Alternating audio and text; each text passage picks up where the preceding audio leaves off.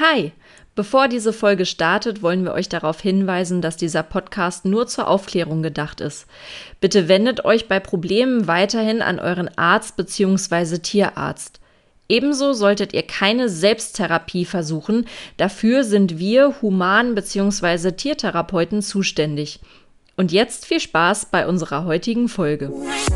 Doggy Fight, Human, der Crossover Physio-Podcast mit Lilly. und Julia. Hi, hier ist Lilly. Hallo, hier ist Julia. Herzlich willkommen zu unserer neuen Folge Hips Don't Lie. Heute soll es um die Hüfte gehen bei Mensch und Hund. Nicht, dass ihr euch wundert, zwischendurch werdet ihr mal ein ja, Vogelgezwitscher hören oder auch Voll ein kleines Summen. Ja, wir nehmen heute bei Lilly auf und zwar in einer, einer wunderschönen ähm, Gartenhütte. Und es ist urgemütlich hier. Wir haben so schön unsere Ruhe und haben ja schon ganz viele tolle Fakten für euch vorbereitet. Und ja, ich würde sagen, legt doch einfach mal los mit dem Aufbau der Hüfte, die Basics sozusagen. Ja, noch kurz dazu, falls ihr mal so ein Trampeln hört oder so, das liegt daran, dass der Boden halt natürlich entsprechend aus Holz und so weiter, ähm, das Ja. hier, dann äh, geht hier nicht irgendwie die Welt unter, sondern das sind wir, die halt gerade hier irgendwie mal kurz die Beine bewegt haben. Nur kurz nochmal so als Info. Genau. Ja, gut, okay. Also, Hüfte. Ähm, ich starte jetzt einfach mal mit dem Aufbau der Hüfte. Ähm, also, wir haben es mit einem halbkugelförmigen Caput femoris, das heißt dem Oberschenkelkopf, zu tun. Also der Oberschenkel ist ja ein Knochen und obendrauf ist so ein großer Knubbel, den nennen wir den Kopf, Caput femoris. Und das Acetabulum, das ist die Hüftgelenkspfanne, ähm, die ja am, am Becken dran ist. Ähm, Essigschälchen. Das Essigschälchen, das wird bei uns auch so. Ja, Vom. Lateinischen her, Acetabulum. Genau. Ha, guck mal, schon wieder Unnützes was. Wissen für Wer wird Millionär. Wollte ich gerade sagen, bei Wer wird Millionär habt ihr direkt wieder Chancen. Acetabulum, Essigschälchen. Right. Ja, dann ist äh, das, das Labrum, also es gibt ein faserknorpeliges Labrum. Es ist, nennen wir mal Lippe, äh, aus Faserknorpeln, die an der Hüftpfanne dran sind, so außen quasi drumherum, um die Oberfläche und die, die, die, die, ja, die, das Greifvolumen etwas zu vergrößern.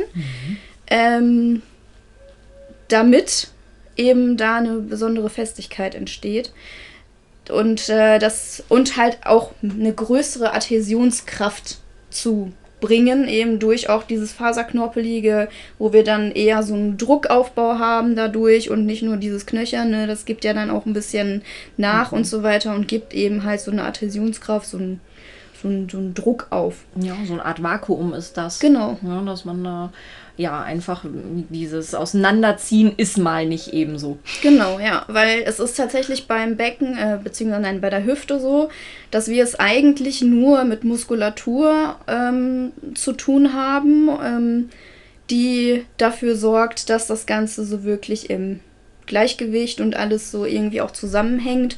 Da sind äh, kaum wirklich Bänder dran, also mechanisch wirksame Bänder sind da eigentlich kaum sondern wenn die Gelenkbänder da sind, dann sind sie vor allen Dingen dafür da, um Torsions, also Dreh-, Abduktions- und Adduktionsbewegungen zu bremsen, aber nicht um da eine Stabilität reinzubekommen. Das heißt, dort ist es vor allen Dingen eben wichtig, dass die Muskulatur da mitspielt. Ähm, ja, dann haben wir es bei der Hüfte mit einem Nussgelenk zu tun. Das ist eine Unterart des Eigelenks.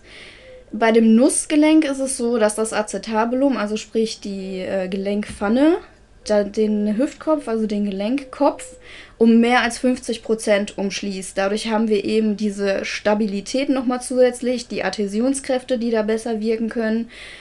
Und ähm, ja, einfach eben, weil da nicht so viele Bänder sind, ist es einfach nötig. Das Eigelenk selber, das zeichnet sich dadurch aus, dass die Hüftgelenkspfanne den Hüftgelenkskopf so ungefähr um 50 Prozent umschließt mhm. und deswegen ist das Nussgelenk nochmal so eine Unterart, weil es da eben um mehr als 50 Prozent geht. Und beim Hund ist es ja so, der hat einen Heckantrieb, so nenne ich es immer. da wird eben die komplette Schwungkraft, die Vortriebskraft ja in den Hinterbeinen ähm, generiert. aufgebaut, generiert, mhm. genau. Ja. Und muss dann über die Hüfte, das ist eigentlich so, sag ich mal, das Umschaltzentrum, dass das alles dann durch die Wirbelsäule nach vorne gibt. Und diese Hüfte muss entsprechend dessen eben so stabil sein, dass die Schwungkraft auch wirklich nach vorne gehen kann. Deswegen mhm. eben auch dieses Nussgelenk und dass das alles eben besonders fest ist. Aber aufgrund dessen, dass es sich halt gut mitbewegen muss und halt auch diesen, dieser Kraft auch standhalten muss, je, je, sag ich mal, je statischer es wäre, desto mehr, ja, Gefahr wäre, dass da was bricht oder ähnliches. Deswegen ist es äh, in der Hinsicht mehr so ähm, muskulär aufgebaut. Aber ja, deswegen ist das halt wichtig mit dem Nussgelenk. Mhm.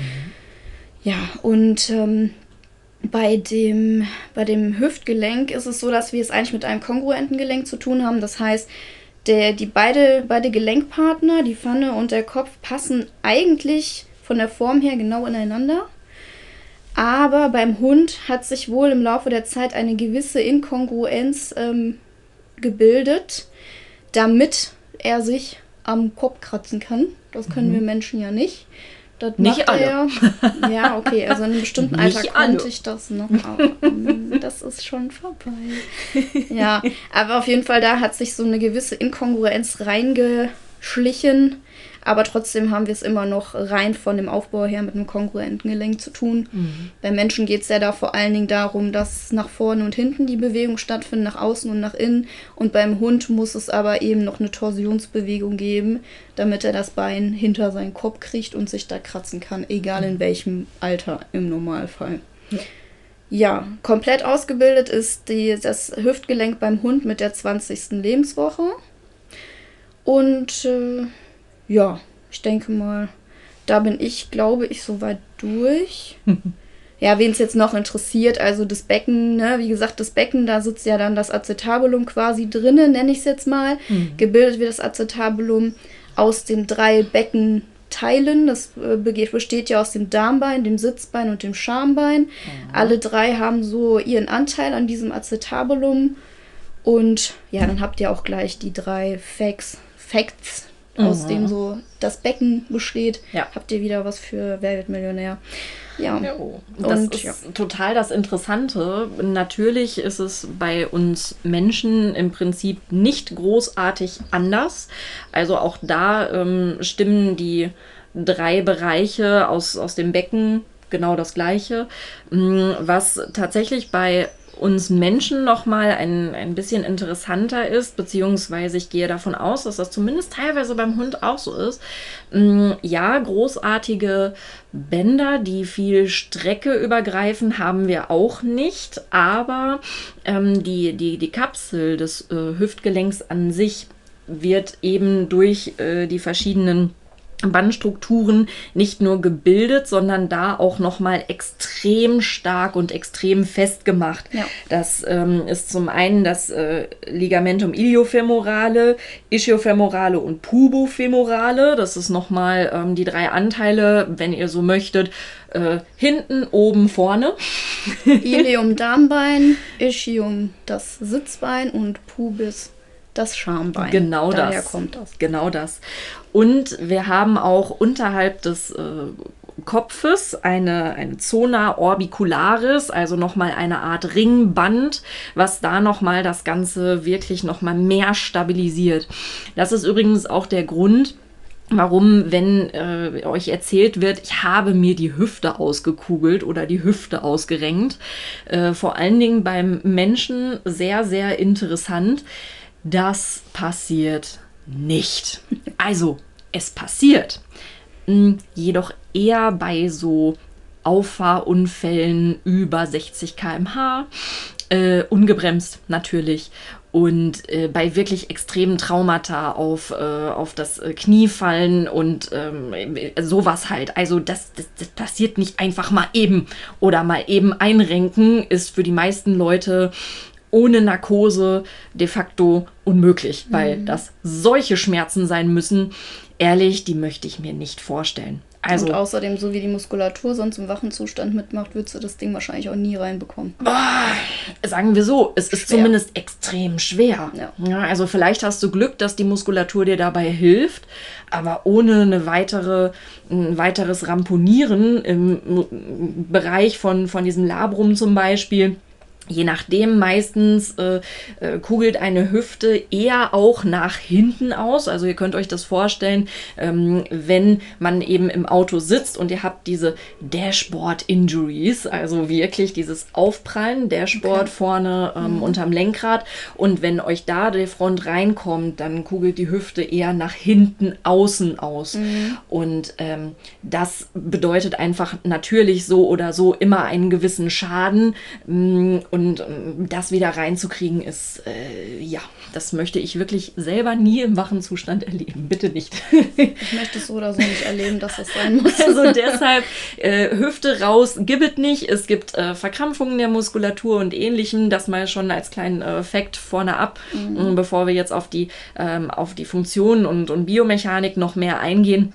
Aber nichtsdestotrotz, äh, das, das ist wirklich, wirklich wichtig. Ihr könnt euch alles verkrampfen, ihr könnt auch mal äh, eine Festigkeit haben, aber auskugeln, Leute, nee. Nein. so wie mit das mit dem Wirbel ist raus. Ja, das äh, ist genau der gleiche Fakt, das stimmt. Ja. Genau. Sehr gut. Wann ist denn das bei dem Menschen ausgebildet, das Hüftgelenk?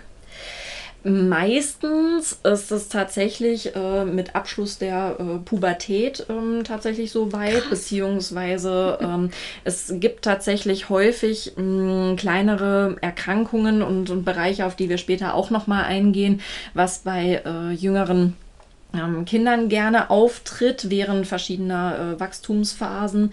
Mm, eine, eine Nekrose, ein Absterben mhm. des Hüftkopfes ja. kann es da sein. Da ist vielleicht auch noch wichtig zu wissen bei der Anatomie.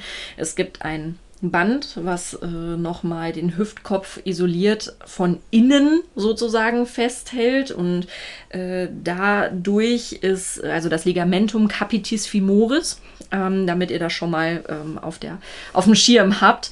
Da äh, läuft die Arteria capitis femoris durch. Ganz, ganz wichtig. Die versorgt tatsächlich ähm, den Hüftkopf, der einzeln nochmal durchblutet wird. Und wenn da irgendwas nicht stimmt, ähm, durch eine, eine Ruptur, das wäre natürlich das Allerblödeste, weil dann stirbt der Kopf auf jeden Fall ab, oder durch ein äh, Unzusammenpassen, wenn man so möchte. Das ist einfach, ähm, das eine wächst schneller als das andere ja. oder hin oder her.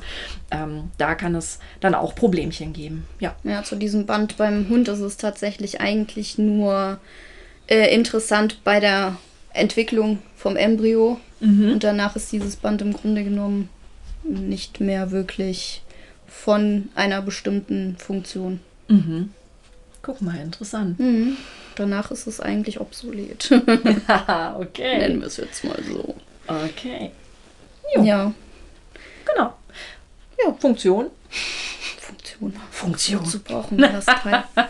genau, was ist wichtig? Also grundsätzlich bei der Funktion bin ich ja gerade schon ein bisschen drauf eingegangen, ähm, dass es ja vor allen Dingen für, den, für die Vortriebserzeugung da ist, im Schritt und im Trab eben, ne, wie so, habe ich ja gesagt, so eine Umschaltzentrale quasi. Der Schwung, der hinten generiert wird durch die Hinterbeine, soll nach vorne über die Wirbelsäule nach vorne gegeben werden, damit der Hund sich bewegen kann. Grundsätzlich jetzt erstmal ganz oberflächlich eben die Funktion ne, im Schritt- und Trab-Vortriebserzeugung. Ansonsten von der Biomechanik her ist es halt wichtig, was die Hüfte kann. Der Bewegungsumfang, der beläuft sich auf die Beugung, die Streckung, die Abduktion, die Adduktion, die Innen- und die Außenrotation, die wir ja beim Hund auf jeden Fall brauchen, damit er sich am Kopf kratzen kann. Und mhm. ähm, ja, also für alle Schlaumeier, ich kann das jetzt einfach mal runterhauen. Lass uns das doch mal vergleichen, weil die Zahlen habe ich auch.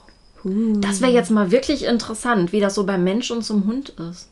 Also die, die Beugung, also die, die Flexion, wie weit geht das beim Hund? Beim Hund geht die 70 bis 80 Grad. Guck mal, beim Menschen ist der, das Maximum 130, so das, was man aus der groben Literatur, das ist äh, für jeden nochmal unterschiedlich, aber 130 Grad Beugung, also wenn ihr das Knie Richtung Nase zieht. Mhm. Genau. Ja, das okay. ist beim Hund 70 bis 80. Die Streckung, also die Extension, ist beim Hund 80 bis 90 Grad. Logischerweise. Beim Menschen sind es äh, 10, manchmal auch 20.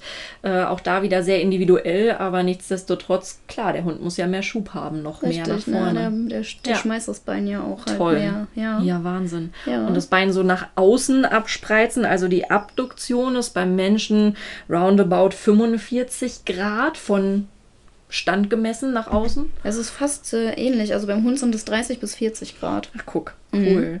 Und nach innen, also wenn wir so die Beine überschlagen im Prinzip, okay, das ist eine kleine Kombinationsbewegung, aber damit unsere Hörer wissen, was wir meinen, da geht es beim Menschen oh, so zwischen 30, 40 Grad. Übrigens, äh, das war jetzt gerade falsch. Die Abduktion geht beim Hund 70 bis 80 Grad. Ach so, okay. Ich habe mich gerade vertan, Ah. aber die Adduktion ist bei uns genau Okay. ähnlich, 30 Mhm. bis 40 Grad auch beim Hund in die Adduktion. Und wie gesagt, sorry, Abduktion 70 bis 80 Grad. Also wenn das Beinchen angehoben wird, ist das die Bewegung, die deutlich weiter geht beim Hund. Logisch 70 bis eigentlich, ne? 80. Der Rüde, der muss ja irgendwie pinkeln können auch. Ja. Deswegen hat das Wenn sie das so hingebungsvoll keinen- machen an jedem Baum. Genau, deswegen hat das gerade gar keinen Sinn gemacht. Also nochmal Abduktion 70 bis 80 Grad, I'm sorry. Und ähm, Rotation, also ich sag mal Fußspitze nach außen drehen, alleine vom Hüftgelenk. Wie äh, geht das, wie weit geht das beim Hund? Die Außenrotation geht 80 bis 90 Grad. Wow. Wir schaffen so 50, wenn es gut läuft. Und nach innen, ähm, Bein nach innen drehen, Fußspitze nach innen sind so um die 30. 50 bis 60. Ja. Also könnte man im Groben sagen, außer die Beugung maximal ist äh, das Hundehüftgelenk deutlich mobiler. Ja, aber genau das ist auch der Grund, warum bei mir jetzt gerade auch die Bänder nicht so viel, äh, so viel in, ja, so viel Interesse hatten und vielleicht auch nicht so ausgebildet sind, sondern es wirklich da um die Ad- Adhäsionskräfte geht, um die Muskulatur, um die Gelenkkapsel, weil sie eben mehr Bewegungsraum, so Joint Play, Range of Motion ne, äh, Ja. des, äh, des Gelenks brauchen und deswegen ist es beim Hund eben entsprechend dann äh, weniger ligamentär.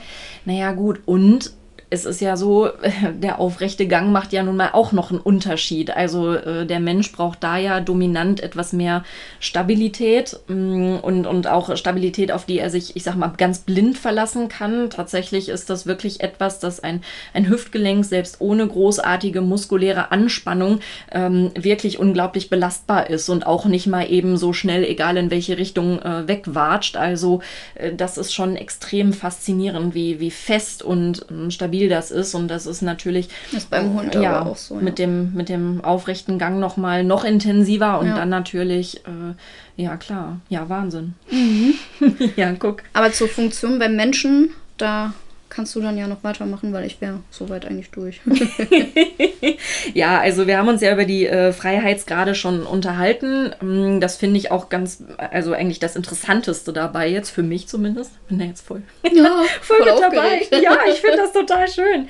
Ähm, was vielleicht an der Stelle noch wichtig ist, ist, dass äh, es bestimmte gewisse Bewegungen äh, braucht, damit wir im Alltag gut zurechtkommen. Also so etwas ähm, wie gehen muss, müssen bestimmte Freiheitsgrade sein in Beugung, Streckung, ähm, sowie auch leichte Rotations- und Seitwärtsbewegungen, damit das gut funktioniert. Beim Treppensteigen brauchen wir übrigens, wenn wir bergauf gehen, in der Regel bis zu 65 Grad Beugung in der Hüfte. Das hört sich jetzt erstmal nach nicht viel an, aber gerade nach Operationen und äh, eventuell auch Neuimplantationen ist das schon manchmal eine Menge und bedeutet auch äh, ganz viel Kraft von den Muskeln, das gesamte Bein anheben zu können. Und äh, beim Sitzen sind es ja meistens 90 Grad oder sogar mehr. Ähm, Und das ist ja einfach auch nochmal ganz, ganz wichtig und äh, zu bedenken, dass äh, da einfach die Beweglichkeit auf jeden Fall schnell erreicht wird nach Operationen oder nach Traumata. Und genau. Das äh, ist erstmal so die grobe Funktion. Ich könnte jetzt noch muskulär ein bisschen weitermachen. Es gibt natürlich große Muskeln, die äh, das Gelenk in erster Linie bewegen. Einer der Hauptmuskeln ist äh, der große Hüftbeuger. Der geht über die Leiste und kommt aus der, ähm, einen Teil aus der Lendenwirbelsäule und einen Teil aus der Beckenschaufel. Ähm, den Iliopsoas gibt es ja logischerweise beim Hund genauso. Absolutely. Und äh, das ist ein sehr interessanter Muskel, den habe ich mir jetzt gerade mal rausgepickt, weil äh, ich jetzt just gestern, ich will da gar nicht so weit ausholen, Mach ruhig, alles gut. Ähm, einen, einen ganz interessanten äh, Patienten in der Behandlung hatte, der mir genau äh, angegeben hat, dass äh, die Leistenschmerzen beim Beugen sowie auch beim Strecken äh, ganz diffus sind und äh, ja, es ist aber isoliert nur eine Leiste und dann bei, bei einer Dehnung gab es einen Krampf im Rücken und das ist total interessant, weil genau das, äh, diese Physiotherapie einfach auch ausmacht. Das macht so viel Bock, euch zu erklären, wo Muskeln hergehen und warum das einen Zusammenhang haben kann, dass ihr Rückenschmerzen habt oder ein Ziehen im Rücken, wenn ihr spazieren geht. Aber eigentlich ist es euer Hüftbeuger, der da motzt. Das muss natürlich nicht immer der Fall sein und bedarf auch einer ausgiebigen ähm, Befundaufnahme und einer Diagnostik seitens eures Arztes durchaus auch oder eben durch uns als äh, Physiotherapeuten, aber total interessant und unglaublich wichtig. Wir Menschen ähm, haben auch noch, denke ich, ist bei den Hunden eher genauso ganz viele Hüftrotatoren, ähm, die im Gesäßbereich sind. Es gibt nicht nur die Gluteusmuskeln, die drei großen, die ihr da vielleicht auch schon äh, kennt. der große, mittlere und der kleine, sondern auch ganz viele, die wirklich von der Seite äh, der Hüfte ähm, zum Becken nochmal rübergehen, verschiedene Ansätze haben und da auch in erster Linie für die Rotation da sind. Bei uns Menschen ist es eben sehr wichtig, dass wir darüber stabilisieren können, damit wir nicht nach vorne fallen oder äh, die Hüfte irgendwie so, so wegrollt. Wie gesagt, die kugelt nicht aus. Nein. Immer noch ganz wichtig. Aber nichtsdestotrotz ähm, kann es durchaus Sinn machen, genau die Muskulatur zu trainieren, um einfach ein, ein weiteres ähm, Gangbild zu haben, beziehungsweise auch beim Wandern merkt der ein oder andere vielleicht auch ganz tief im Pobbes gerne mal den Musculus piriformis zum Beispiel mhm. auch. Der ein Genau, ein ja, Muskel, der relativ nah am Nervus ischiadicus lang geht. Mhm der auch quer über das Gesäß zieht und äh, auch da gibt es verschiedene Möglichkeiten, dass der Muskel sowie auch der Nerv gereizt sein kann und manchmal überlappt sich das ein bisschen. Ist ein bisschen tricky, das rauszufinden, aber ist gut behandelbar und immer ganz, ja, lustig und angenehm. Die Menschen hassen es meistens, wenn ich meinen Ellenbogen rauspacke. Nein, tue ich natürlich nicht. Also die Piriformis-Sache beim Hund, äh, wenn man das machen muss, ist auch nicht so angenehm. Nee, Humphrey weiß das. Humphrey weiß das. Aber beim Hund ist es, also ich finde, Hunde sind in der Hinsicht viel, viel cleverer als wir. Wir können es denen zwar nicht erklären, aber wenn ich mit meinem Finger dann da rein drücke und drücke am Anfang, guckt mich Humpi an, als würde er mich gleich gerne auffressen würden. Mhm. Und wir reden hier von einem Corgi. Mhm. Aber nach ungefähr gefühlt fünf Sekunden dreht er sich weg, legt seinen Kopf ab und sagt Post. Ja. Und äh, das ist beim Menschen, glaube ich, gar nicht so schnell, dass der sich mal entspannt. Es oder? kommt drauf an. Also natürlich muss ich meine Technik so dosieren können, sofern ich diese Technik mache, dass derjenige auch sagt, ja, ist die Stelle. Hm, vielleicht kennt ihr das aber auch, so eine Art Wohlweh. Also, mhm. dass man merkt, das tut an der Stelle gerade richtig weh, ist aber tatsächlich etwas, was irgendwo auch angenehm ist. Also, da muss man auch nicht irgendwie speziell veranlagt sein für oder ähnliches ja, oder ja. irgendwelche Vorlieben haben, sondern gerade, ich finde, auch in der Nackenmuskulatur, wenn, wenn da einer einfach mal reinpackt, man möchte dann vielleicht auch ein wenig schreien, aber auf der anderen Seite merkt man, mhm. es tut weh, aber es tut gut. Und ja. dieses, dieses Wohlweh, ja. Also so diese Triggerpunktbehandlung auch, auch ja. ganz häufig, genau das, ja. ja. Also zum Iliopsoas nochmal kurz beim Hund. Recht häufig habt ihr so eine Kyphose hinten in der Lendenwirbelsäule. Eine Kyphose ist halt so eine Aufwölbung, die genau quasi über der Gruppe ist, so, also im Grunde mhm. von der Lendenwirbelsäule, von der hinteren bis zur Gruppe, habt ihr wie so einen kleinen Hügel. Mhm. Und das ist so ein typisches Zeichen, dass der Musculus iliopsoas gerade richtig, richtig Party macht und oh. nicht so ist, wie er soll. Oh. Sehr, sehr angespannt ist. Ja, ja. Ist tatsächlich eine, eine Bewegung, die auch gerne oder eine Haltung, die auch gerne vom Menschen eingenommen wird. Ne? Ein bisschen mehr, ähm, ja, diese, diese Beugung nach vorn, dieses ja. Ausweichen, das gibt es durchaus auch. Und natürlich ein Defizit in die Streckung. Also Menschen, die da gerade sehr viel Aktivität haben, die haben echt, die gehen nicht. Also wenn, wenn die gehen, die Hüfte geht nicht nach hinten, nie in die Streckung. Auch nicht die 10 Grad, was wirklich nicht viel ist, wenn man sich das mal so vorstellt, weil viel auch übers Becken und die Lendenwirbelsäule läuft, aber ja, der Hüftbeuger ist halt gerade in Aktivität. Da hat der Extensor, ja. der Strecker einfach gerade mal Pause. Nein. Ja, genau. Mhm. Nein, ja, so. Nein, ja, genau. Ja, das könnt ihr euch beim Hund eigentlich genauso vorstellen. Ja, sehr gut. Ja. Dann. Ja, dann kommen wir jetzt einfach mal zu den typischen Erkrankungen. Ich habe mich jetzt persönlich vor allen Dingen auf eine bestimmte Erkrankung ähm, gestürzt weil sie auch in meinem alltäglichen Leben sehr, sehr häufig ist, sowohl beruflich wie auch privat durch äh, Chloe. Entschuldigung. Auf jeden Fall. Ähm, die HD ist beim Hund häufig und ähm, ja, es kommt auch immer wieder so einer, ja, ihr Hund hat HD und gleich geht die Welt unter. Ich sage das eigentlich jede Folge und jetzt sage ich es auch wieder. Nein, es ist kein Weltuntergang, es ist kein Todesurteil. Das war es vielleicht vor ein paar Jahren, bestimmt. Ich habe auch eine Hüftdysplasie. Ja, siehst du mal. Recht. Wo? Ich habe bestimmt auch einen, ich weiß es nicht. Hm. Hm. Auf jeden Fall. ich bin 30 geworden, immerhin. Uh! Hat lange gehalten. ich glaube, also ich glaube, es gibt keinen Menschen, der nicht irgendwas hat, wo man sich denkt, dafür bist du eigentlich noch zu jung. Aber das ist beim Hund auch. Es ist halt, es ist halt eine genetische Sache. Ja. Also viele Kinder, die äh, da auch eine Spreizhose tragen, äh, die ich auch schon getragen habe, Anfang der 90er, und äh, wo, wo da halt direkt schon ähm, dran gearbeitet wird, damit die Hüfte sich einfach ein bisschen besser entwickeln kann. Das ist ja eben zentral wichtig Schöne für die Sache, HD. Ne? Wäre vielleicht für den Hund auch mal eine Idee. Ich glaube, das werde ich einfach mal machen. Das ist eine Marktlücke. Ich werde jetzt reich. Also. Geht das überhaupt? Hm. Klar geht eine Spreizhose für den Hund. Kannst du in die Abduktion den Hund bringen okay. lassen. Und wie lange? Wie, wie lange wäre das dann? Also ich meine, ein Baby braucht ja extrem lange. Also wir Menschen sind da ja eher so die Marke äh, unselbstständig und sehr langsam. Mhm. Also nicht negativ gemeint, Doch. aber es ist halt, äh, wir Menschenkinder haben ja nicht so schnell die Möglichkeit, uns eigenständig zu bewegen. Mhm. Aber beim Hund wäre dann ja die, diese Tragedauer oder Zeit war höchstwahrscheinlich wesentlich kürzer einfach. Ein paar Wochen.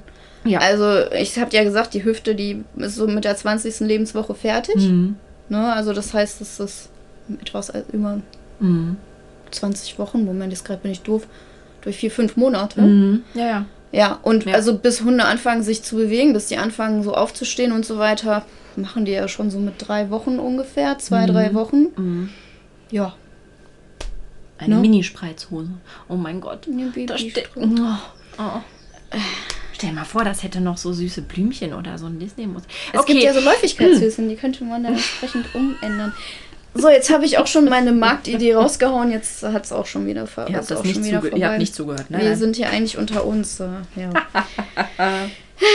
okay, also lange Rede, kurzer Sinn. Ich habe mich jetzt auf die HD gestürzt. Yep. Nochmal, kein Todesurteil, wenn euer Hund HD hat. Ab zum Physio und dann wird die ganze Geschichte wieder. Aber bitte macht da was gegen.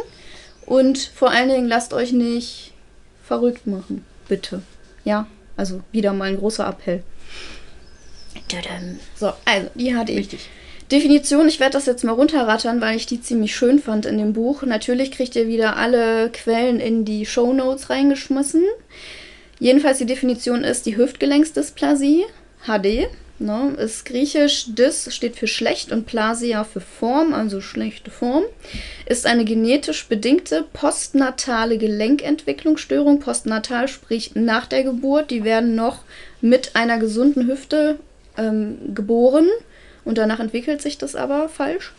Die durch eine hereditäre Prädisposition, hereditär, genetisch, ahnenmäßig, ne, sowas mhm. alles, eben Prädisposition, sprich in den Genen drinne, in dem Hund drinne, für Subluxation verursacht wird. Ne? Subluxation eine halbe, ja, Luxation ist so raus. Auskugeln. Auskugeln, ja. aber so eine Ja. halbe Auskugeln, was jetzt wieder nicht heißt, dass die Hüfte sich komplett rauskugeln kann.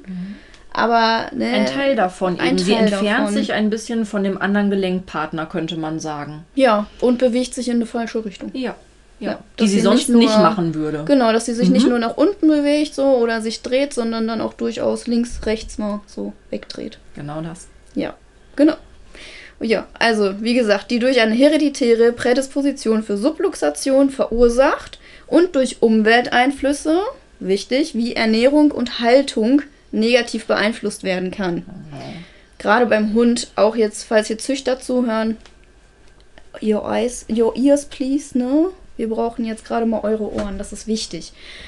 Also, grundsätzlich, das war jetzt die schöne Definition aus, dem, aus einem Buch für Tiermediziner. Jetzt gehe ich mal so ein bisschen drauf ein. Also, es ist eine Fehlanpassung des Acetabulums, des Essig, Essignapf, Schälchen. Schälchens. Ich Ja. bin nur bei Napf, Essignapf. Ja, ob Napf oder Schale ist ja eigentlich auch das Gleiche. Ne? Ah, wie auch immer. Also das Acetabulum, ne, haben wir ja gerade gesagt, die Gelenkpfanne und des Femurkopfes. Ne, äh, die mangelhafte Gelenkinstabilität haben wir dann da auch.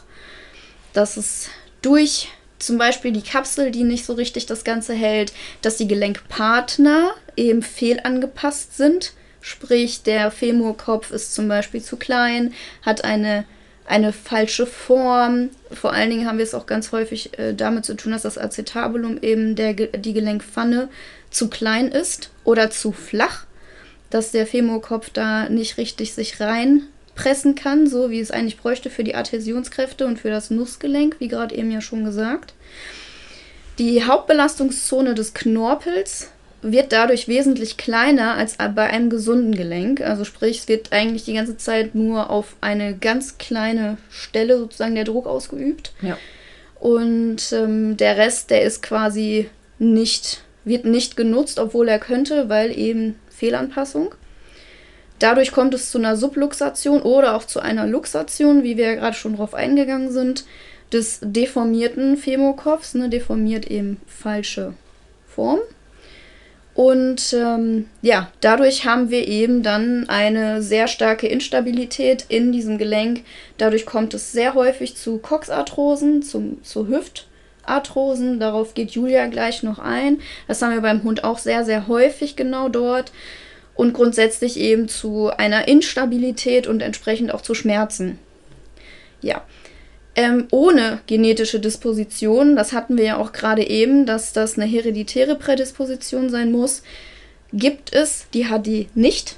Es muss auf jeden Fall genetisch bedingt sein. Das heißt, Leute, wenn euer Hund HD hat, seid ihr nicht schuld. Also hier, es gibt bei mir ganz viele Halter, die sagen, verdammt, was habe ich gemacht? Wieso, weshalb, warum? Dass der Hund die HD hat, da könnt ihr nichts für. Das ist genetisch dass es sich alles vielleicht so entwickelt und problematisch wird, da könnt, können die Züchter was für und vielleicht auch ihr, zum Beispiel, weil ihr den Hund zu früh zu viel bewegt.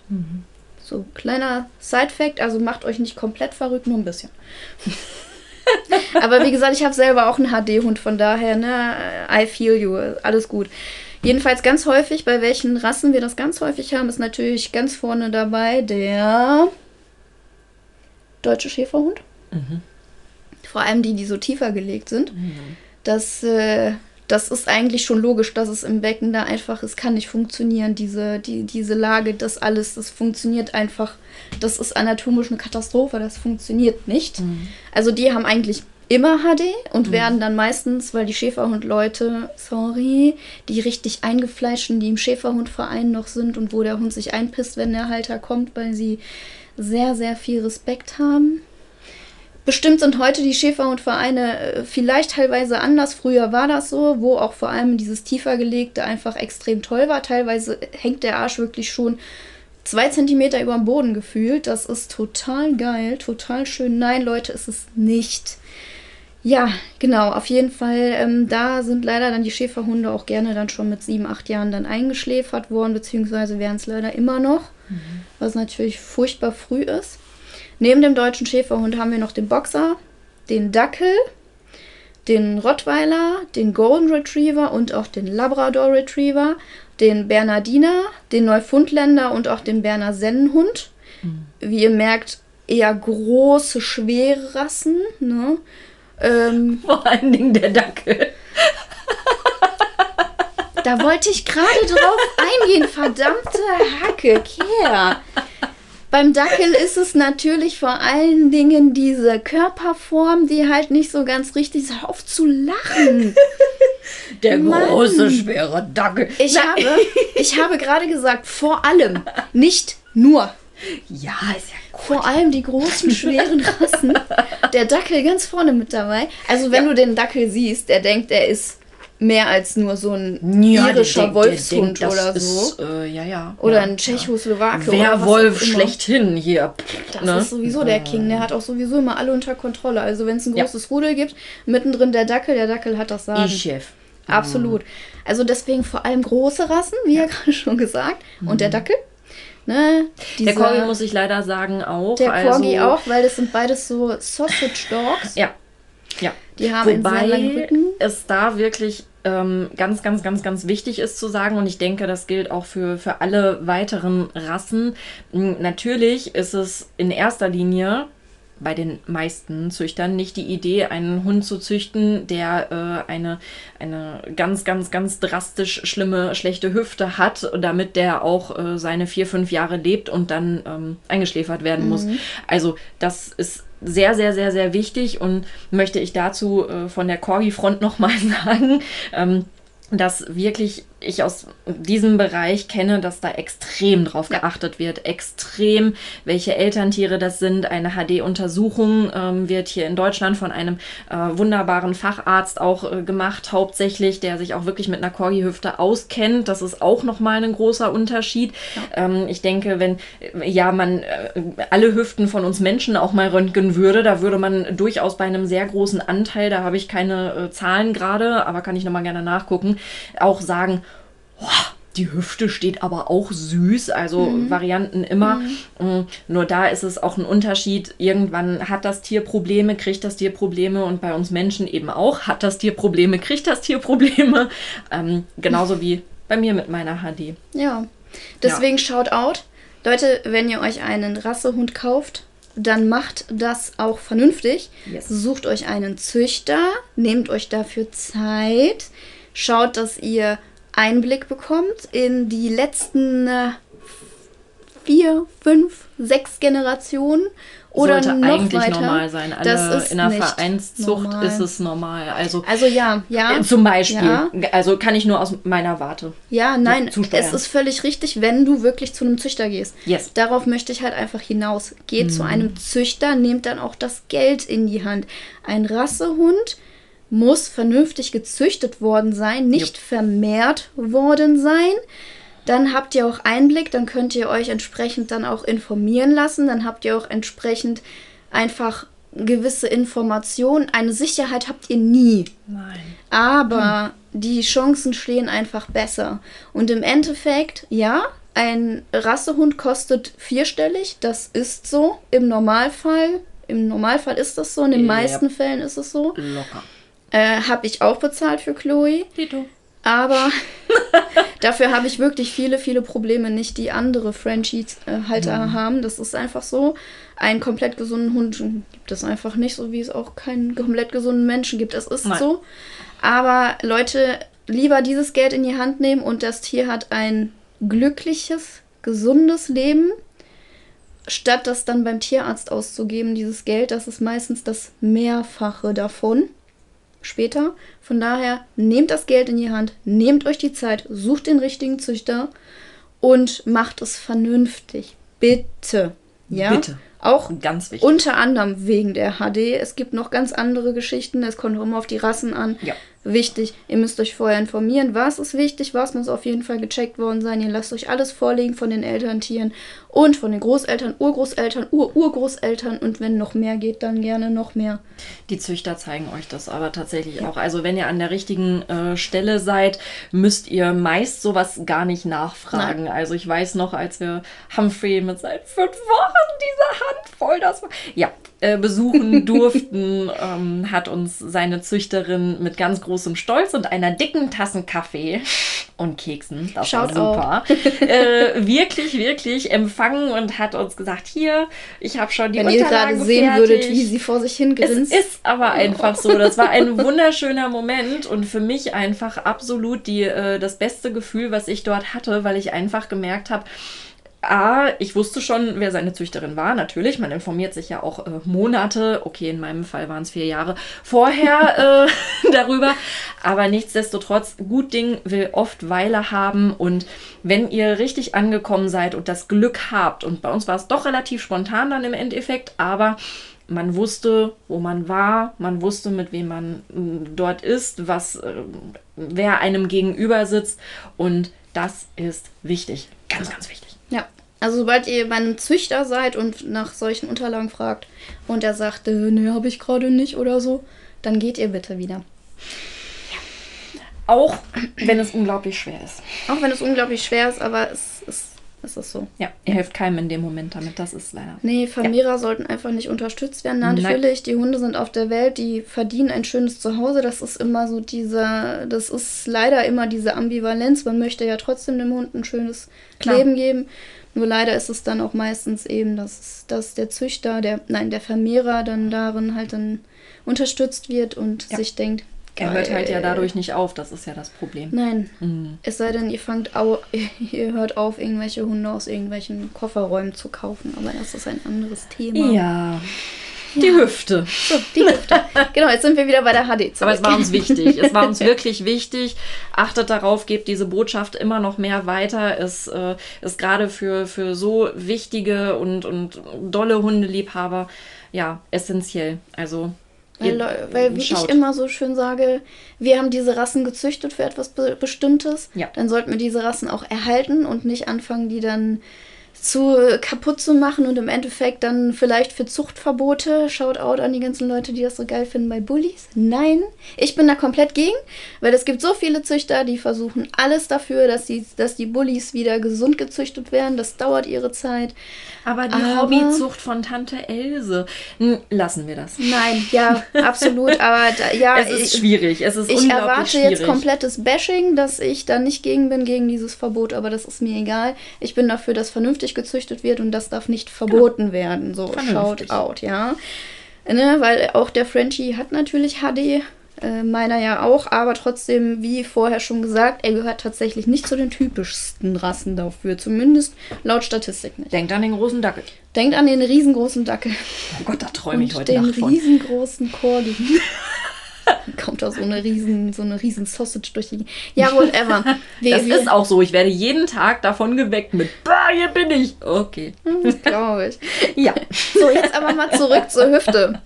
Hips und so. Jedenfalls die HD, ja, Hüftgelenksdysplasie, wie ich ja vorher schon gesagt habe, es ist nicht angeboren, es entwickelt sich erst in der Wachstumsphase. Wir haben es dann zu tun mit einer sogenannten lockeren Hüfte, was sich ungefähr mit zwei Monaten zeigt. Äh, es gibt noch die sekundäre degenerative Gelenkerkrankung, Degeneration wieder Rückentwicklung, Verschleiß, wie auch immer, mit, kommt ungefähr mit vier bis sechs Monaten oder auch später. Aber es ist durchaus völlig normal. Viele kommen zu mir und sagen, oh mein Gott, denn mein Hund ist noch keine Eins und hat jetzt HD. Das, das ist so. Das ist normal. Also im Normalfall hast du viel später auch keine HD, also keine Tada, hier ist eine HD, sondern wenn dann nur durch ein Trauma oder ähnliches. Aber im Normalfall ist es genau diese Zeit. Also das verwundert mich überhaupt nicht. Ja, diese Rassen, die ich vorher genannt habe, da sind tatsächlich 73 Prozent der Individuen von diesen Rassen be äh, betroffen. 73 Prozent.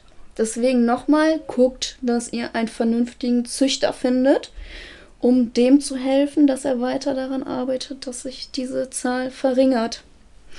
So, Verstärkt wird das, wie auch zuvor ja schon auch in der, äh, in der Definition gesagt, Übergewicht natürlich, zu schnelles Wachstum. Bitte schmeißt nicht unendlich Proteine in eure Hunde rein, so bullig und so riesig die auch werden sollen. Da, der Hund, der wächst dann viel zu schnell für seine Gelenke, für seine, für seine Bänder, für die Sehnen, für alles. Das kann alles nicht gehalten werden. Da es ist quasi eine lockere Hüfte, ist vorprogrammiert. Es ist so zu schnelles Wachstum, deswegen bin ich auch nicht so der Freund von Welpenfutter. Auch da Haters gonna hate, aber es ist so, ja.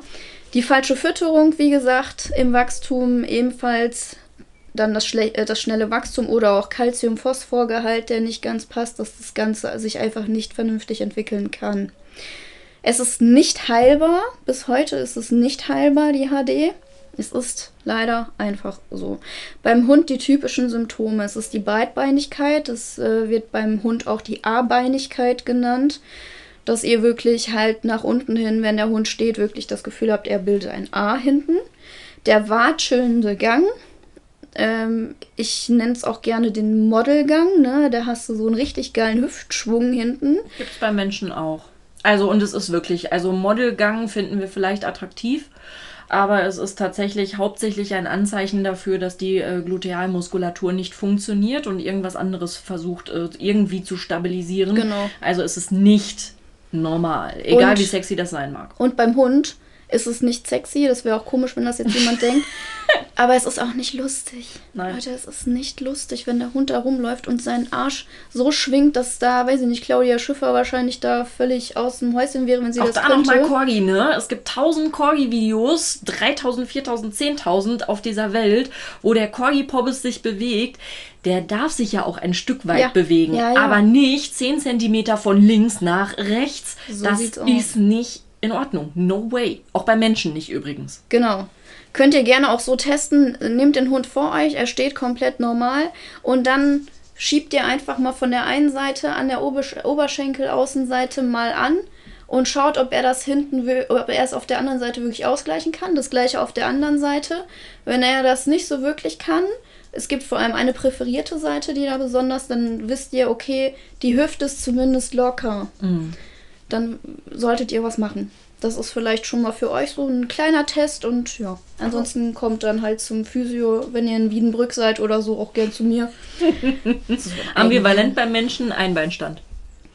Ja. Äh, wenn der Einbeinstand nicht gehalten werden kann und das Becken absackt, äh, ist das tatsächlich eine gewisse Instabilität und meistens also geht das Knie auch noch ein bisschen nach innen und das ist tatsächlich etwas, was äh, hochgradig behandlungsnotwendig ist. Man muss natürlich klären, was genau, ob das ja. rein muskulär ist oder vielleicht sogar eine neurologische Grundlage haben kann, ist bei Menschen auch nicht uninteressant.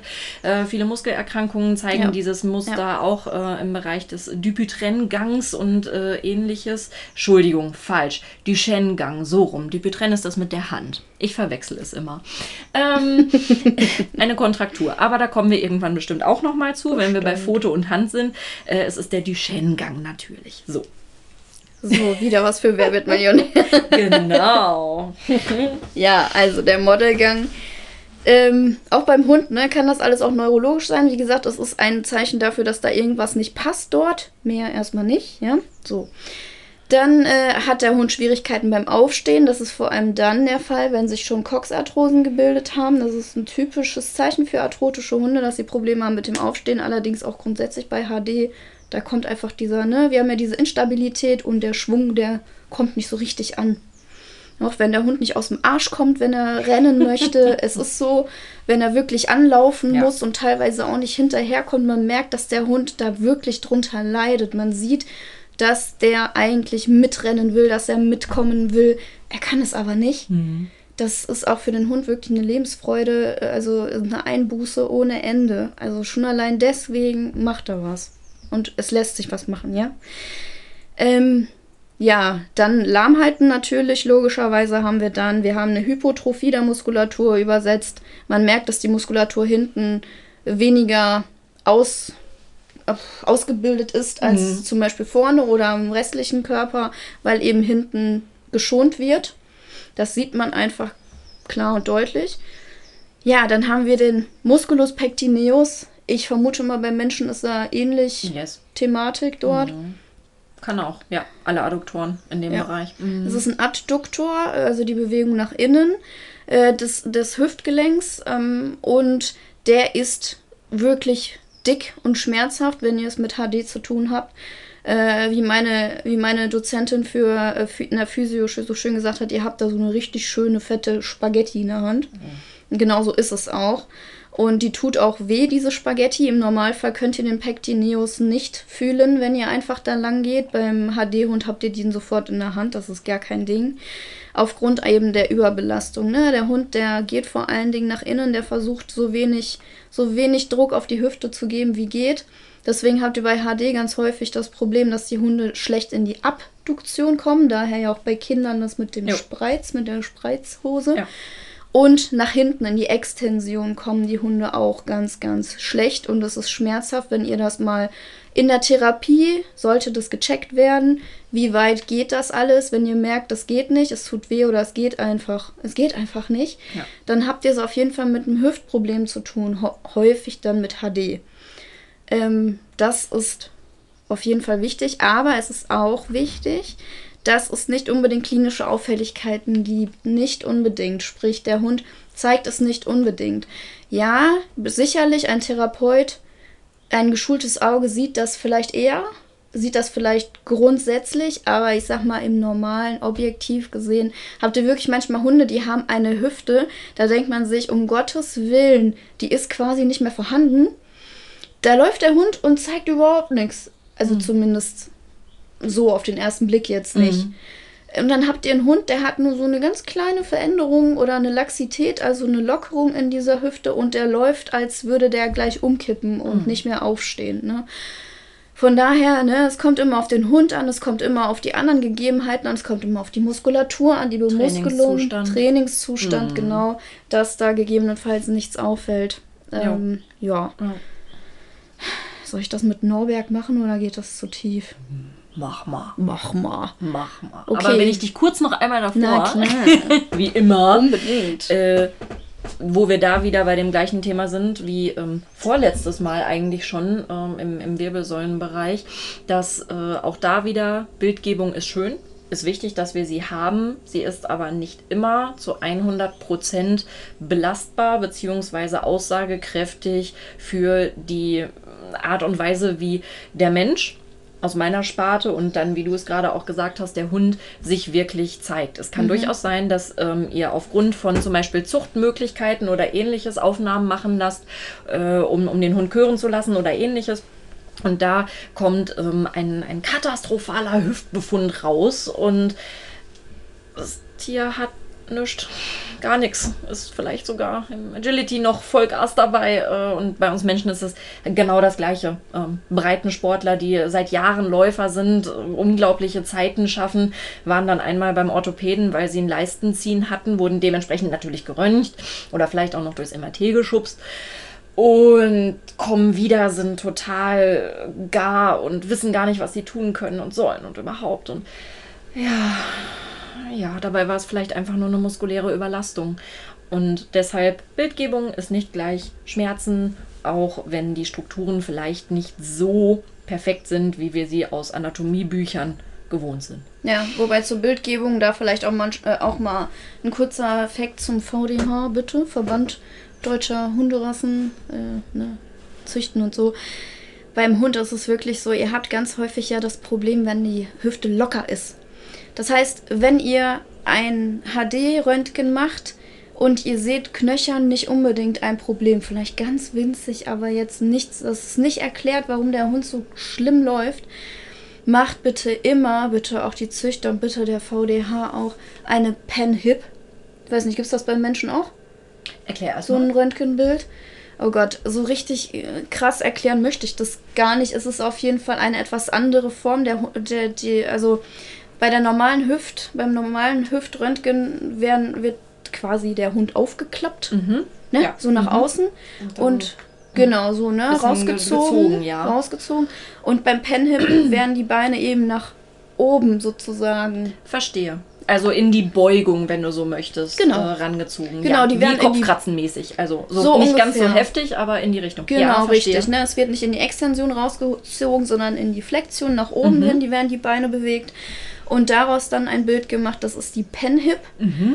Und da hast du dann ganz häufig dann eigentlich die Lösung, weil auf die Art und Weise siehst du, wie die Laxität ist mhm. wie die Stabilität ist, wie das Bindegewebe vor allen Dingen drumherum mhm. ist, wie die ganze, das ganze Gewebe drumherum ist, so toll bemuskelt der Hund auch ist, aber wenn da eine Laxität drin ist, dann hat der Hund ein Problem. Es ist so. Mhm.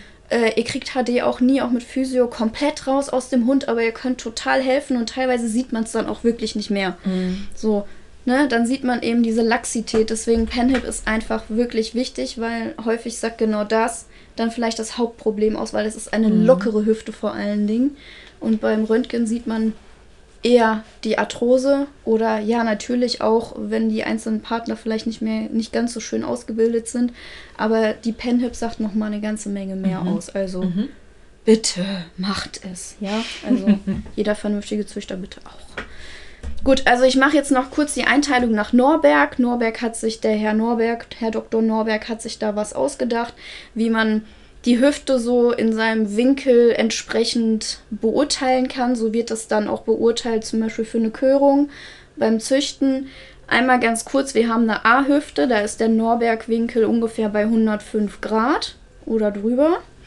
Wir haben die B-Hüfte, da haben wir einen HD-Verdacht. Äh, da haben wir entweder 105 Grad ähm, oder 100, zwischen 100 und 105 Grad. So. Die C-Hüfte, das ist eine leichte HD, da haben wir unter 100 Grad. Die D-Hüfte, das ist eine mittlere HD, da haben wir etwas mehr als 90 Grad, aber keine 100. Die E-Hüfte ist eine schwere, schwere HD, da liegt der Winkel unter 90 Grad. Ja, ähm, die Anzeichen sind dann natürlich eben, das kriegt ihr durch eine Triggerpunktdiagnostik und so weiter raus. Da müsst ihr dann halt zum Therapeuten gehen. Und was sekundär bitte ganz wichtig ist, das finde ich eigentlich immer ganz interessant. Wir haben ja eben diesen Modelgang, dieser LSU-Twist. Und der bringt ganz häufig das Problem einer Spondylose hinten. Mhm. Äh, Im hinteren Bereich, gerade so zwischen L7 und S1, also dem letzten Lendenwirbel und dem ersten Kreuzbeinwirbel, dem Sakralwirbel äh, habt ihr dann ganz häufig eine Spondylose, weil da einfach die Bewegung so viel ist, dass der Körper einfach unterstützen muss. Mhm.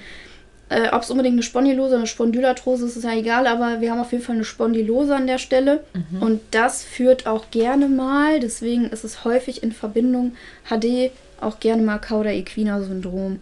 Was das ist, Leute, dann hört euch das mit dem Rücken an, da sind wir drauf eingegangen. In und wir warten immer noch Folge. auf Bilder. Immer noch. Wir haben immer noch kein Bild zu der Cauda Equina, aber habt das bitte auch noch im Hinterkopf, dass wenn ihr das Gefühl habt, da ist was, tut was, damit ihr dann vielleicht an diesen Punkt nicht kommt. Das ist wichtig, weil das ist eine Sekundärerkrankung, die sich teilweise einfach dann, das lässt sich dann nicht unbedingt aufhalten. Das ist dann so. Mhm. Ja. Genau. Ja, bei Menschen gibt es natürlich auch einige Dinge, die gerade bei äh, der Hüfte an sich nochmal ähm, interessant sind. Ich wollte mir heute jetzt eine der, der wichtigsten Sachen vornehmen. Also die HD ist natürlich auch beim ähm, Menschen ein großes Thema. Deswegen ähm, ja, bin ich da auch gerade nochmal so ein bisschen reingegrätscht immer. Aber so finde ich, haben wir einfach schon zwei große Bereiche ja, fertig. Absolut.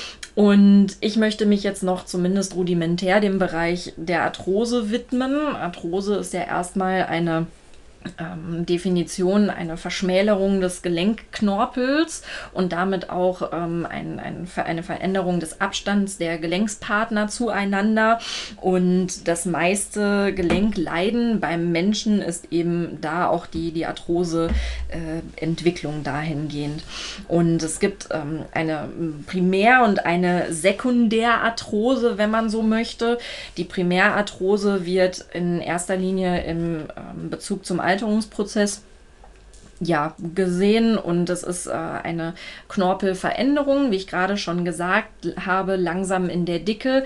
Es ist nämlich auch eine langsame Veränderung, also nicht so, dass ihr in einem Jahr keine Veränderung habt und im nächsten Jahr ist nichts mehr da. Also sollte das so eine rasche äh, Veränderung sein, ist da definitiv noch irgendwas anderes mit im Spiel.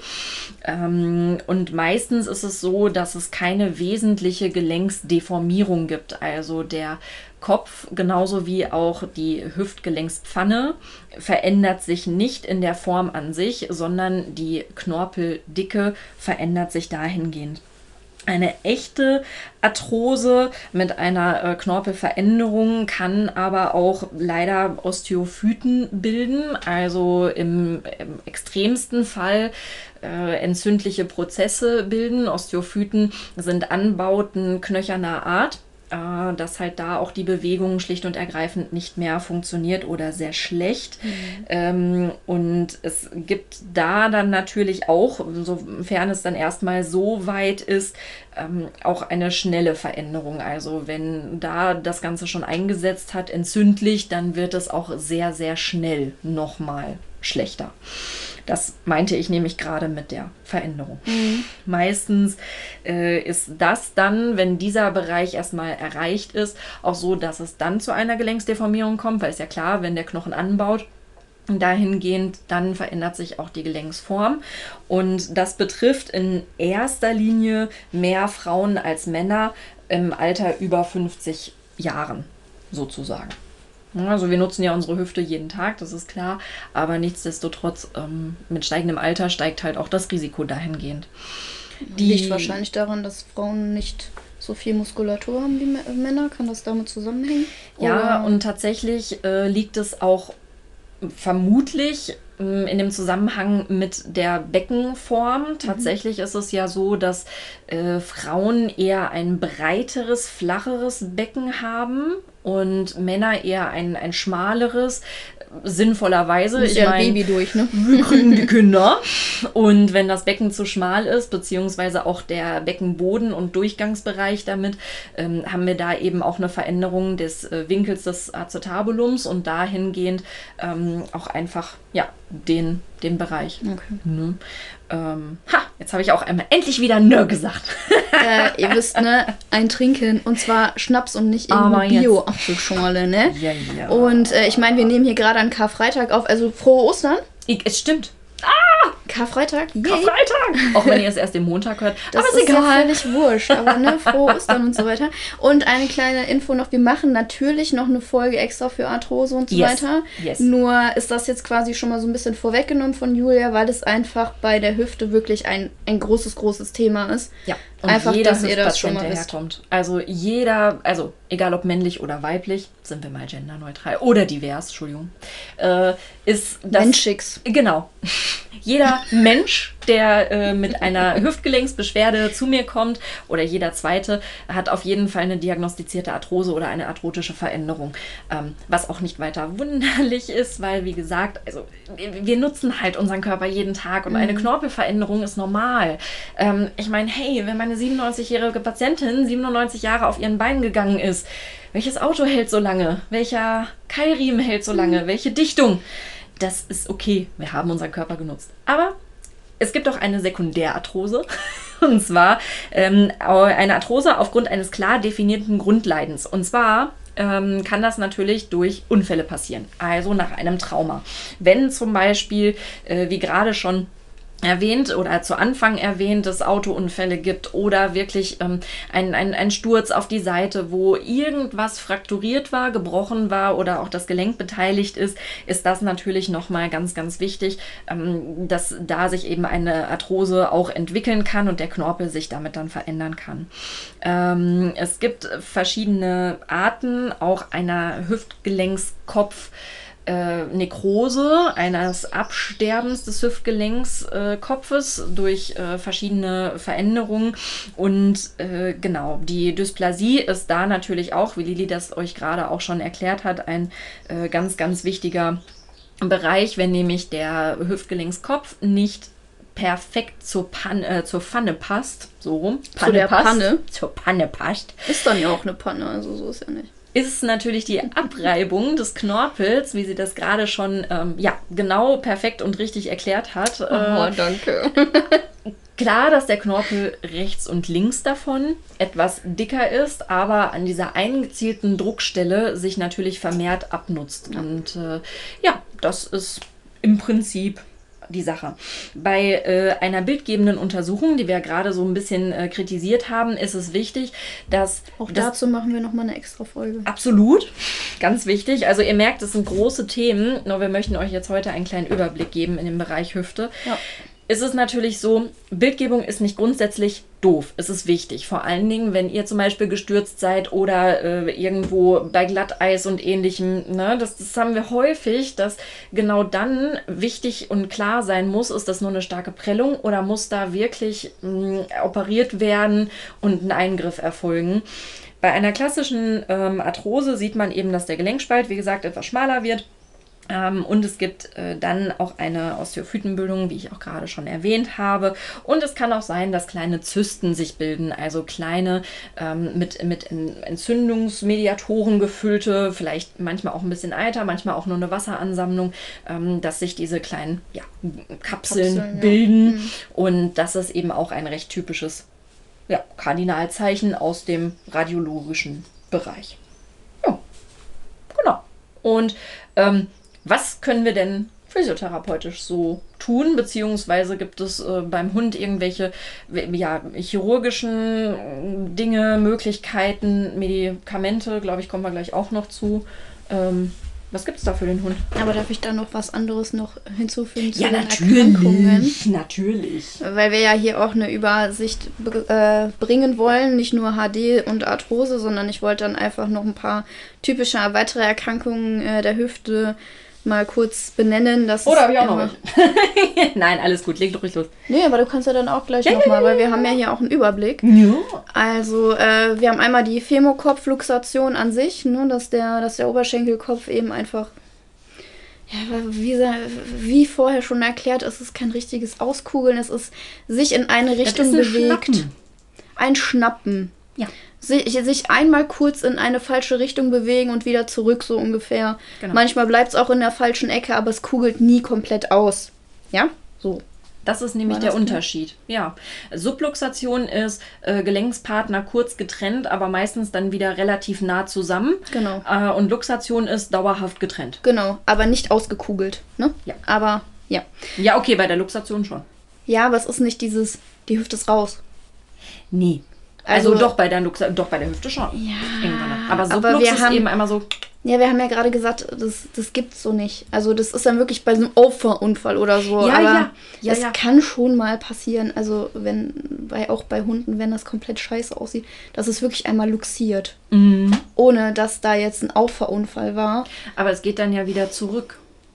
Manchmal ja, manchmal nein. Ist sicherlich auch dann wieder abhängig davon, wenn die Gelenksflächen natürlich in, in so einer, hm, ich sag mal, anderen Art da sind, dass es äh, dann so ein großes Spiel gibt, dass man vielleicht auch gar nicht sagen kann, ob das wirklich luxiert, subluxiert oder irgendwas dazwischen ist. Ja. Vielleicht ist, ist das so eine. Aber ich Idee. wollte da jetzt einfach nur noch mal darauf eingehen, dass wir gesagt haben, richtig raus gibt es halt nicht. Also so mhm. an sich nicht. Mhm. Aber ja, macht euch Verändert. selber ein Bild davon. es ist kompliziert. Es ist kompliziert. Dann haben wir halt diese aseptische Femokopfnekrose, worauf äh, Julia gerade so kurz auch nochmal drauf eingegangen ist. Ja. Eben aufgrund dieses, dieses Gefäßes, das äh, direkt den Femokopf ähm, versorgt, mhm. wo das Ganze dann vielleicht nicht so gut funktioniert. Nekrose ist eben ne, Absterben des Gewebes, sprich Absterben des Oberschenkelkopfes, äh, dass die Form, ja, dass teilweise der Kopf einfach komplett sich auflöst. Mhm. Haben wir. Das nennt sich Lec Calvé Pertis, beziehungsweise Morbus mhm. Lec Calvé Pertis. Ähm, vor allen Dingen beim Hund ist es vor allen Dingen bei Teurassen, ganz tolle Sache. Ja. Und Miniaturrassen im jungen Alter. Wichtig. Es ist bei, bei Welpen der Fall, wo das dann kommt. Ja. Eben, wie ich ja gesagt habe, es ist auch viel das Thema bei dem Hund in der Entwicklung. Und wenn da das Gefäß einfach sich nicht richtig ausbildet oder vielleicht abgeklemmt wird, weil es sich alles ein bisschen falsch entwickelt da im Mutterleib, dass das eben nicht richtig versorgt wird und deswegen kommt es dazu. Das habt ihr wirklich nur im Welpenalter, beziehungsweise im Kinder. Bei Menschen ist es tatsächlich so um die zehn Jahre rum die höchste äh, Wahrscheinlichkeit. Ähm, genau. Ja. Ja, auch ja, so. da. Und, und äh, dominant tatsächlich bei äh, Jungen. Interessanterweise. Okay. Ja, also bei Hunden, wie gesagt, Welpen und mhm. Junghunde. Mhm. Dann haben wir die OCD, die Osteochondrose dissecans, äh, sprich eine Gelenkmaus. Das heißt, irgendwo, zum Beispiel bei der Hüft, äh, bei der Hüftgelenkspfanne bricht ein kleines Stückchen raus und ist dann immer so lustig unterwegs in der Kapsel, mal außerhalb des Gelenk, also der Gelenkpartner dazwischen, zwischen im Gelenkspalt, manchmal direkt dazwischen, dann tut es Schweine weh. Äh, ich finde immer das Bild da ganz schön, der, der Stein im Schuh. Mhm. Manchmal stört er, manchmal nicht. So ist es auch bei der OCD oder bei, ja. der, bei der Gelenkmaus. Manchmal haben wir das große Glück und das Ding wächst außerhalb des Gelenkspalts irgendwo an. Das haben wir aber relativ selten. Ne? Das haben wir, diese Freude haben wir selten. Meistens wird dieses kleine Ding dann rausoperiert. Und aber auch eben dadurch entstehen gerne dann auch Arthrosen, weil wir haben dadurch ein Trauma in den Knorpeln. Und Trauma, ne? ja, Trauma mhm. bewirken eigentlich immer eine Reaktion und in dem Falle häufig eben auch eine Arthrose. Mhm. Ähm, dann, also wenn ihr merkt, ihr, der Hund hat so intermittierend, also immer wieder kommend, kommende Lahmheiten und Schmerzen da, äh, mal ja, mal nein, kann es gut damit zusammenhängen, auch im Ellbogen sehr häufig ein Thema. Und dann geht auch zum Tierarzt, bitte. Mhm. Eine Kontraktur vom Gracilis oder vom Semitendinosus. Kontraktur ist eben, wenn ein Muskel aus seiner Verspannung nicht mehr rauskommt, der verhärtet förmlich. Wir haben den Musculus gracilis oder den Semitendinosus. Semitendinosus gehört zu den langen Sitzbeinmuskeln. Der ist äh, für, die, für die Streckung der Hüfte zuständig. Äh, der Musculus gracilis ist eher für die Adduktion zuständig. Ja, so, ja, doch. Ja. Die können kontrahieren, also besonders fest sein und dadurch haben wir natürlich auch ein Problem in der Hüfte, weil es eben die Hast Bewegung. du Ab- oder Adduktion gesagt? Ad. Gut. Adduktion. Habe ich mich verhört. alles, alles, ja, doch. Ja, doch, doch. nee, passt, passt. Doch, mein, ja, ja. meine Anatomie müsste noch passen. Ja, ja und dann klar. haben wir natürlich noch die Panostitis, die haben wir häufig bei Welpen. Mhm. Egal wo, Panostitis ist eben eine Knochenhautentzündung, das passiert in der Entwicklung, das haben auch Kinder gerne mal, das sind auch gerne mal diese Wachstumsschmerzen, wie mhm. man sie mhm. kennt. Das legt sich dann mit der Zeit im Normalfall, aber auch das sind so typische Hüfterkrankungen, beziehungsweise vielleicht auch allgemein Erkrankungen, die so bei Knochen sein können. Mhm. Gibt es noch irgendwas bei Menschen, was ich vielleicht so vergessen habe, was vielleicht ja, halt nur die ganz heftigen Sachen, also äh, die natürlich extrem selten sind. Also den äh, Pertes gibt es bei ähm, den Kindern, wie gesagt, gerade auch. Ähm, da natürlich auch gewisse Dinge, wenn die Hüfte so mh, mm, unpassend geformt ist, dass es auch äh, Positionsverschiebungen geben kann, wie du es jetzt gerade auch gesagt hast. Natürlich auch sowas wie äh, eine Tuberkulose, mh, mm, die natürlich auch den Knochen angreift mhm. und dahingehend äh, aufgrund dieser hervorragenden Blutanbindung durch die Arteria capitis femoris äh, da nämlich ja unglaublich gut versorgt ist und dann äh, nisten sich da auch sehr, sehr gerne Bakterien ein, weil eben alles so gut durchblutet und das ist dann halt äh, ja, extrem mhm. Käse und natürlich auch alles, was in äh, Knochentumorenbereich ist, muss man leider auch mit dazu sagen. Also ein Hüftschnupfen, wie er gerne geschimpft wird, sollte definitiv immer gerade bei äh, Kindern, aber auch bei Erwachsenen. Mein ältester Pertes-Patient, äh, Gott sei Dank war es Pertes, keine tumoröse Veränderung, äh, war tatsächlich 38, fand ich auch ganz interessant. Mhm. Pff, war halt, wurde damit diagnostiziert, war auch alles dann okay und wurde ausgeheilt und behandelt und in Ordnung. Ausnahmen aber, bestätigen die Regeln. Ja, total mhm. interessant. Aber das ist eben auch etwas, weswegen man bitte losgehen sollte. Ja, also gerade äh, da nochmal ganz wichtig auch und natürlich, ja, absolut. Egal in welchem Alter und natürlich auch Veränderungen der äh, Schleimbeutelbereiche, die zwischen den Muskeln liegen, also Bursitiden, Entzündungen der Bursa oder Bursen, die können natürlich auch eine wunder wunderschöne Reizung haben und ähm, egal auch da beim Iliopsoas, den wir vorhin schon besprochen haben, oder auch in der seitlichen Hüfte, wenn ihr so auf der Seite gar nicht äh, liegen könnt oder wirklich das Gefühl habt, also genau genau an der Seite, wo die Hosennaht lang geht, da ist ätzend, dann ist das tatsächlich etwas, was äh, ja nicht nur von, von Speck ist. bei, wie bei mir, sondern ähm, ich habe mal so eine Reizung gehabt, äh, das, das war nicht nett, wirklich nicht. Da, dann wollt ihr da nicht drauf liegen. Also das kann sich halt auch alles entzünden und deshalb, ja, genau. Ja, das war schon von mir. Ja, noch so typische Muskeln, die beim Hund äh, das anzeigen, dass irgendwie mit der Hüfte was nicht passt, ist eben der Iliopsoas, mhm. der Pectineus, wie wir gerade schon gesagt haben, der Piriformis, wie wir auch kurz darauf eingegangen sind, bitte da beachten, es kann auch zu einem piriformes Syndrom kommen, sowohl beim Menschen wie auch beim Hund. Dann habt ihr zeitlebens damit äh, äh, Spaß. Und also es ist häufig wirklich zeitlebens, zumindest eine sehr, sehr lange Zeit über und es tut Schweine weh und ihr müsst ständig in Behandlung. Und der Iliocostalis ist beim Hund auch noch sehr gerne. Mhm. Das ist so dieses, das finde ich immer sehr witzig, wenn die Leute sagen, boah, mein Hund ist so richtig geil muskulös. Ne? Wenn ihr so einen Hund seht mhm. und ihr habt so kurz vor dem Becken so eine Ausbuchtung von beiden Seiten, teilweise so mhm. richtig groß, so Muskelpaket halt, ja. So, so kurz vor den Oberschenkeln ungefähr könnt ihr euch das vorstellen, so direkt quasi an der Seite am Rücken sozusagen so anbauten. Mhm. Oder oh, ein Hund ist voll muskulös, guck ihn dir an, wie geil der ist. Und du als Therapeut stehst da und sagst, der hat ein hochgradiges Hüftproblem. äh, geh bitte zum Tierarzt. Das ist äh, der Iliocostalis und mhm. der sagt dann Guten Tag. Und der sollte nicht so weit rausstehen, auf gar keinen Fall. Dann ist der Nein. Hund nicht total geil bemuskelt, sondern der hat ganz schöne Probleme. Mhm. Einfach nur mal kurz dazu. ja, ich würde sagen, dann gehen wir jetzt mal darauf ein, was wir vorher noch angeteasert hatten, aber dann doch noch mal kurz weiter auffüllen wollten mit den Erkrankungen, was man denn tun kann. Also ich gehe jetzt mal rein äh, chirurgisch jetzt mal auf das Thema HD ein, weil ich da ja schon mich so drauf äh, konzentriert hatte. Wir haben zum einen das Thema Beckenosteotomie. Das heißt, das Becken wird an mehreren Stellen im äh, ja, das Becken wird an mehreren Stellen durchsägt.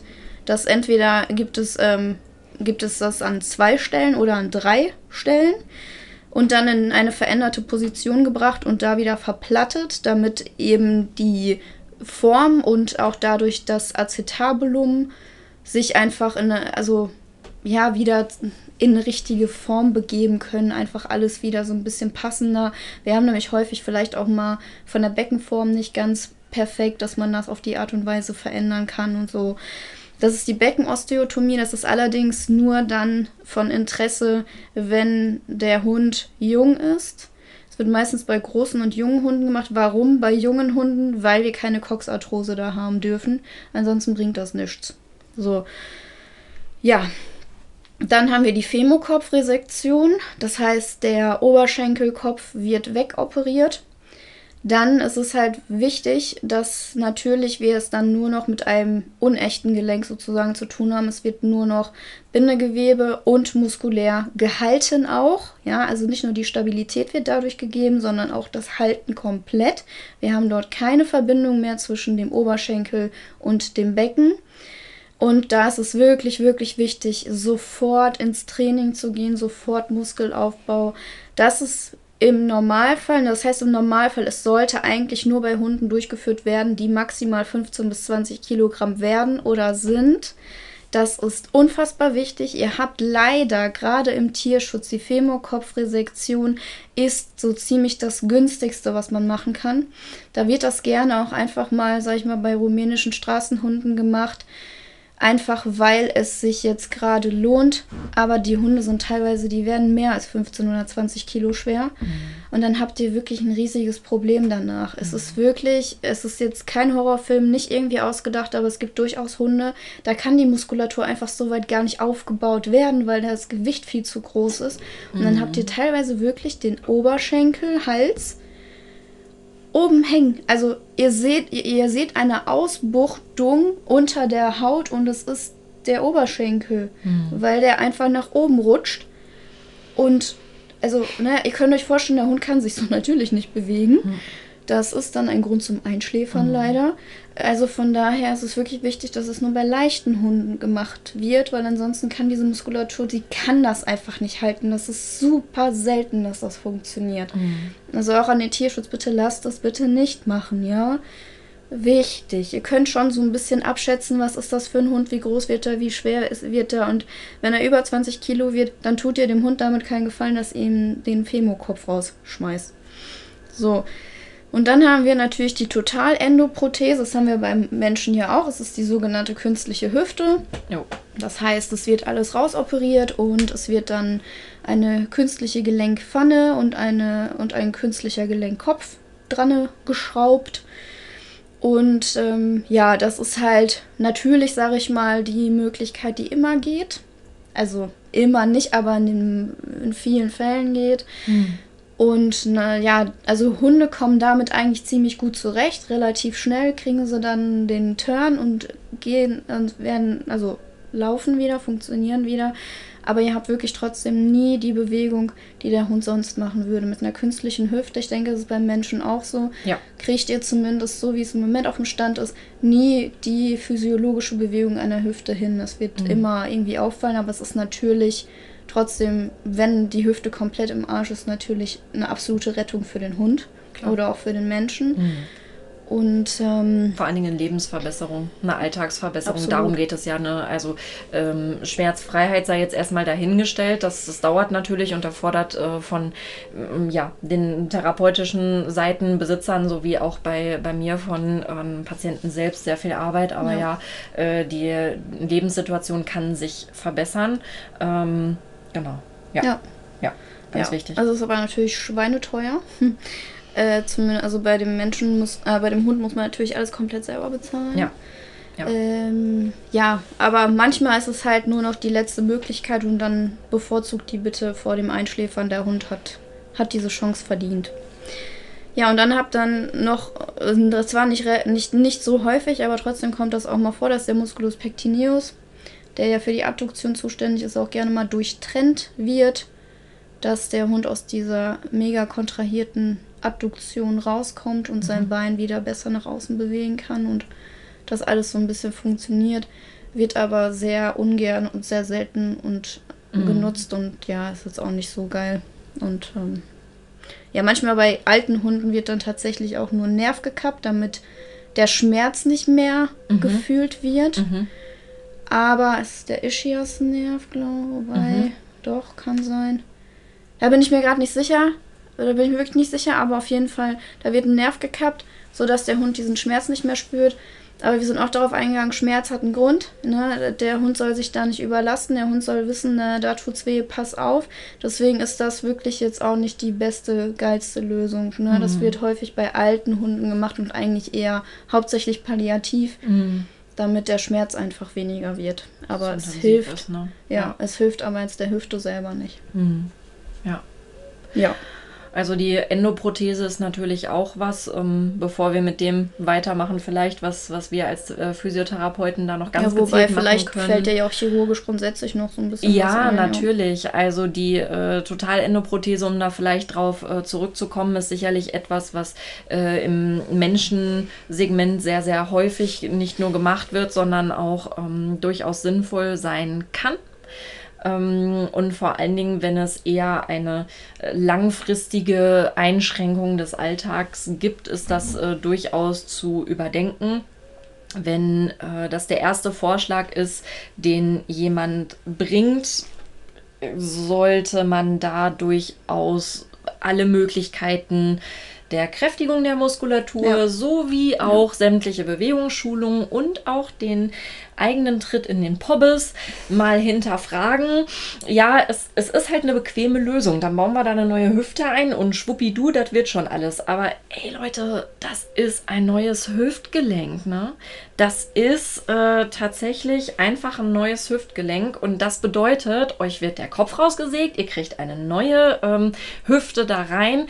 Ähm, das muss einheilen. In der Regel sind die tatsächlich schon tagesaktuell belastbar. Also also ihr könnt direkt auch sofort Vollgas geben sagt euch immer der Operateur, ganz, ganz wichtig.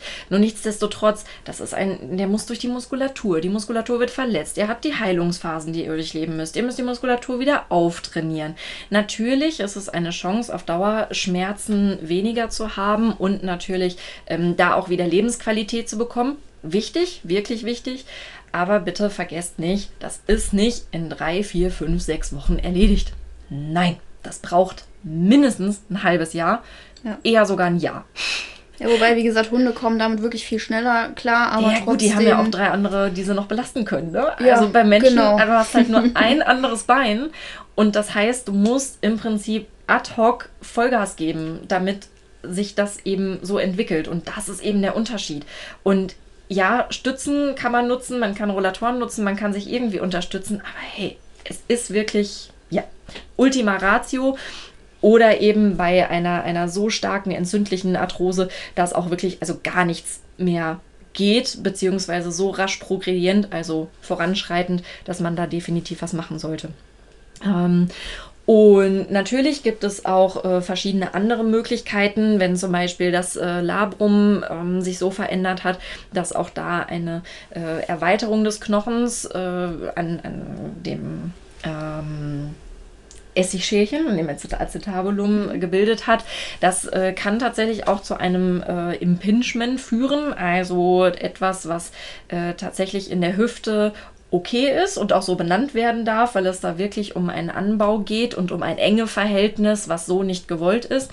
Da gibt es auch Operationen, die man machen kann, um das eben ähm, abzutragen, das äh, Knöcherne, diesen knöchernen Anbau, damit eben da die Bewegungsfreiheit der Hüfte wieder gegeben wird. Und natürlich alles, was nach äh, Traumata ist, das ist klar. Ähm, es gibt auch partielle äh, Ersatzplastiken, also dass zum Beispiel nur die Pfanne oder nur der Kopf ähm, ersetzt wird. Das, das gibt es auch, ist natürlich immer befundabhängig. Mhm, gerade auch nach äh, ja, Traumata, wo vielleicht die Pfanne zerstört wurde, dass man eben nicht den Kopf mit absägt, mhm. sondern eben nur die Pfanne äh, nimmt. Übrigens, die durchschnittliche Haltbarkeit einer solchen äh, Hüftendoprothese beim Menschen ist mittlerweile deutlich über 20 Jahre, sofern äh, der Mensch natürlich dementsprechend damit umgeht. Sprich, muskuläres Training, äh, trotzdem kontinuierliche Bewegung und ja, auch Sport geht damit. Sehr gut sogar. und äh, das ist natürlich immer aufzubauen, aber das wisst ihr ja selber. Was kann man denn äh, physiotherapeutisch nee, warte, warte, na, na, na, warte, warte, warte, okay, warte. hau raus, hau raus. Ich will, ich will nämlich mal ganz kurz meine, äh, meine Ehre retten, weil das war jetzt nämlich, das kam mir in dem Moment selber ein bisschen strange vor, dass ich das gesagt habe mit dem Nerv. Äh, von daher, ich will das kurz mal ähm, korrigieren mit der Nervendurchtrennung. Da reden wir nicht von einem großen Nerv. Äh, Gerade der Ischias-Nerv wäre echt eine heftige, blöde Sache. Von daher, ähm, ne, bitte, ich habe es nie gesagt. Also die Nervendurchtrennung, das ist die, die gesamte Gelenkkapsel. Ne, um die Hüfte bei der Hüfte. Mhm. Die ist ja durchweg, die, da sind ganz, ganz viele kleine Nerven. Innerviert, ja. Inner, also, ne, wird mhm. halt innerviert von wirklich vielen kleinen, feinen Nervenästen und die werden dann durchtrennt, mhm. chirurgisch, damit dort der Schmerz nicht mehr ah, gefühlt wird. Mhm. Das ist die Denervation. Bitte vergesst das und äh, ich hoffe, ich habe auf die Art und Weise jetzt meine Ehre wieder gerettet. Ach, das alles war, gut. Das war jetzt ein bisschen. Es sind auch extrem ähm, viele unterschiedliche nervale Strukturen da ja. und äh, wo man dann auch gucken muss. Ist nicht so einfach. Und was machst du sonst physiotherapeutisch, wenn äh, die Hüfte da so interessant ist? Was machst du mit dem? Ich stehe da nur Kopfschütteln und sag, alles verloren. Ab in die Wurst. Nein, natürlich Nein, nicht. natürlich nicht, um Gottes Willen. Haben wir ja schon geteasert, äh, das ist bei weitem der Hund, der ist dann nicht kaputt und der Hund darf weiterleben. Der Hund darf auch durchaus noch viele, viele Jahre leben und glücklich und mhm. bis ans Lebensende, so mit 100 oder so, dann hatten wir ja auch schon mal. Oh ja. Jedenfalls therapeutisch klar. Ähm, eigentlich, eigentlich werden wir da jetzt viel wie immer wieder wiederholen. Wir haben ja. die Thermo, ne, die Thermotherapie, Klar. also sprich Kälte, Wärme und so weiter. Jo. Das haben wir natürlich immer. Bei Gelenkserkrankungen werden, also nehmen Hunde lieber Wärme an. Meistens äh, suchen eher die Wärme. Das ist einfach angenehmer. Mhm. Ja. Also, also beim Menschen meine ich, also. Bei der Hüfte. bei der Hüfte des Menschen. Des Menschen, ja. Ja, ja weil genau. die Muskeln eben gestresst sind. Genau, ja. die Muskeln sind gestresst, die Muskeln brauchen Übrigens, Fun Fact an der Seite, wenn äh, die, die Bursa, die Schleimbeutel-Variante, da richtig Party macht, dann willst du da noch nicht mal die wärmende Bettdecke drüber Natürlich haben. nicht. Da ist es, wenn dann eher die Kälte. Ich habe gedacht, ich. Ja, also Eisbeutel ist dann eher bei akut entzündlichen Dingen. Aber nur äh, bei akut entzündlich, ihr wisst genau. Bescheid. Wir hatten ja, ne, Schmerzfolge bitte anhören dahingehend. Entzündungsmechanismen nochmal sehr, sehr wichtig. Aber da ist das tatsächlich angenehm. Und auch bitte kein Coolpack, sondern Eis aus dem Kühlschrank oder bitte ein, äh, ja, ähm, nasses Handtuch oder ähnliches, weil Coolpack-Verbrennung und so weiter und zu kalt und ja, alles gut. Mhm. Ja, die Lymphgefäße, die verabschieden sich. Mhm, ja, ja, ja. Genau. Das ist mhm. alles Schmerz. Äh, Schmerz. Ne? Geht das nochmal durch? Wir gehen das jetzt nicht nochmal durch. Äh, Nein. Äh, sonst geht das hier drei, vier Stunden oder länger. Ich habe übrigens jetzt gehört, es gibt, es gibt durchaus Podcasts, die gehen sieben oder acht Stunden durchgehend. Das müssen wir uns nicht zum Ziel setzen. Nein. Wir sind jetzt schon länger als letztes Mal. Ja, nein, aber äh, ne, also schlimm. Was aber machst du mit den Hunden jetzt? So, well, I don't du machst know. Thermo drauf. Ich mach Thermo drauf. Oder empfiehlst du es den Besitzern? Genau, eher empfehlen. Das bringt in der, in der äh, selber nicht so viel. Propriozeptorisches Training, also Propriozeptoren werden angesprochen. Was das genau ist, das machen wir noch. Ja. Aber verschiedene Trainingsmethoden finde ich interessant. Verschiedene ja, Trainingsmethoden, ja, auf jeden Fall. Propriozeptoren. Ja. Kurz gesehen, es ist fürs Gleichgewicht, es ist fürs Körpergefühl, für die Stabilität gut, für die tiefe Muskulatur wichtig. So, dann natürlich die Bewegungstherapie, ne, sei es passiv wie auch aktiv. Passiv meistens am Anfang, aktiv dann weiterhin. Aktiv vor allen Dingen gebe ich den Leuten mit, oder passiv teilweise auch. Ähm, ja, ich persönlich habe ja ein Laufband mit einer Schlingenunterstützung, ein Trockenlaufband. Ich bin nicht so der Freund von Unterwasserlaufbändern. Bashing kommt jetzt, ist mir egal. Ähm, ich habe dafür die Schlingenunterstützung dann extra dafür. Da kann man den Hund dann reinhängen und entsprechend eine Art Auftrieb selber generieren, auch bei Hunden, die eben kein Wasser mögen und äh, die Entlastung schaffen und dann peu à peu den Muskel aufbauen in der Bewegung, die gewollt ist und auch dem Hund auf die Art und Weise beibringen, wie der Hund zu laufen hat, mhm. wenn man das gegebenenfalls wieder alles aufbauen muss. Haben wir natürlich die Stromtherapie, vor allen Dingen für den Schmerz, gegen den Schmerz eher, ne, für den Schmerz nicht. Und äh, auch für Muskelaufbau, Ne, so, dann mhm. äh, Magnetfeldtherapie können wir machen, Massagen vorne weg. Ne? Ich bin Manualtherapeut, wir sind ja beide manualtherapeutisch ja. doch sehr weit vorne und haben da auch total Bock drauf und mit Händen kann man sehr, sehr viel machen. Ja. Daher manualtherapeutisch auch ganz wichtig, lässt sich auch vieles, vieles machen durch Massagen oder Deblockaden oder was auch immer. Ja. Äh, Faszientherapie für mich persönlich super, super wichtig. Faszien kommunizieren über den kompletten Körper hinweg und wenn die Hüfte ein Problem hat, hat der Rest teilweise auch Probleme. Deswegen ähm, faszial tatsächlich hat häufig der C6, der sechste Halswirbel, viel mit der Ataxie des, der Hinterhand, also der nicht ganz am Takt laufenden Hinterhand zu tun. Da müssen wir dann auch so ein bisschen drauf eingehen. Osteopathisch eben deswegen, ne? Auf Faszientherapie. Wir haben natürlich, wie wir gerade schon gesagt haben, manchmal auch ein neurologisches Problem da noch mit drin. Da, da lohnt es sich dann, die Neurophysiotherapie noch mit einzubinden. Ja, und bei Arthrosen, die ja ne, fast immer dabei sind, kann man noch die Ultraschalltherapie machen, die Traktion des Gelenks, also dass die Gelenkspartner auseinandergezogen werden, mehr Gelenkschmiere, die ganze Entlastung einfach mal den Druck darunter nehmen. Passive Mobilisation ganz wichtig, damit eben Synovia aufgebaut werden kann, die Gelenkschmiere, weil mhm. häufig die Hunde ja bei der Hüfte die Hüfte einfach teilweise einfach gar nicht bewegen und da die Arthrose kann da lustig vor sich hinwachsen, weil da einfach keine Schmiere so kaum Schmiere reinkommt. Ja. Und da Schmiere ist, ist Nährstoff.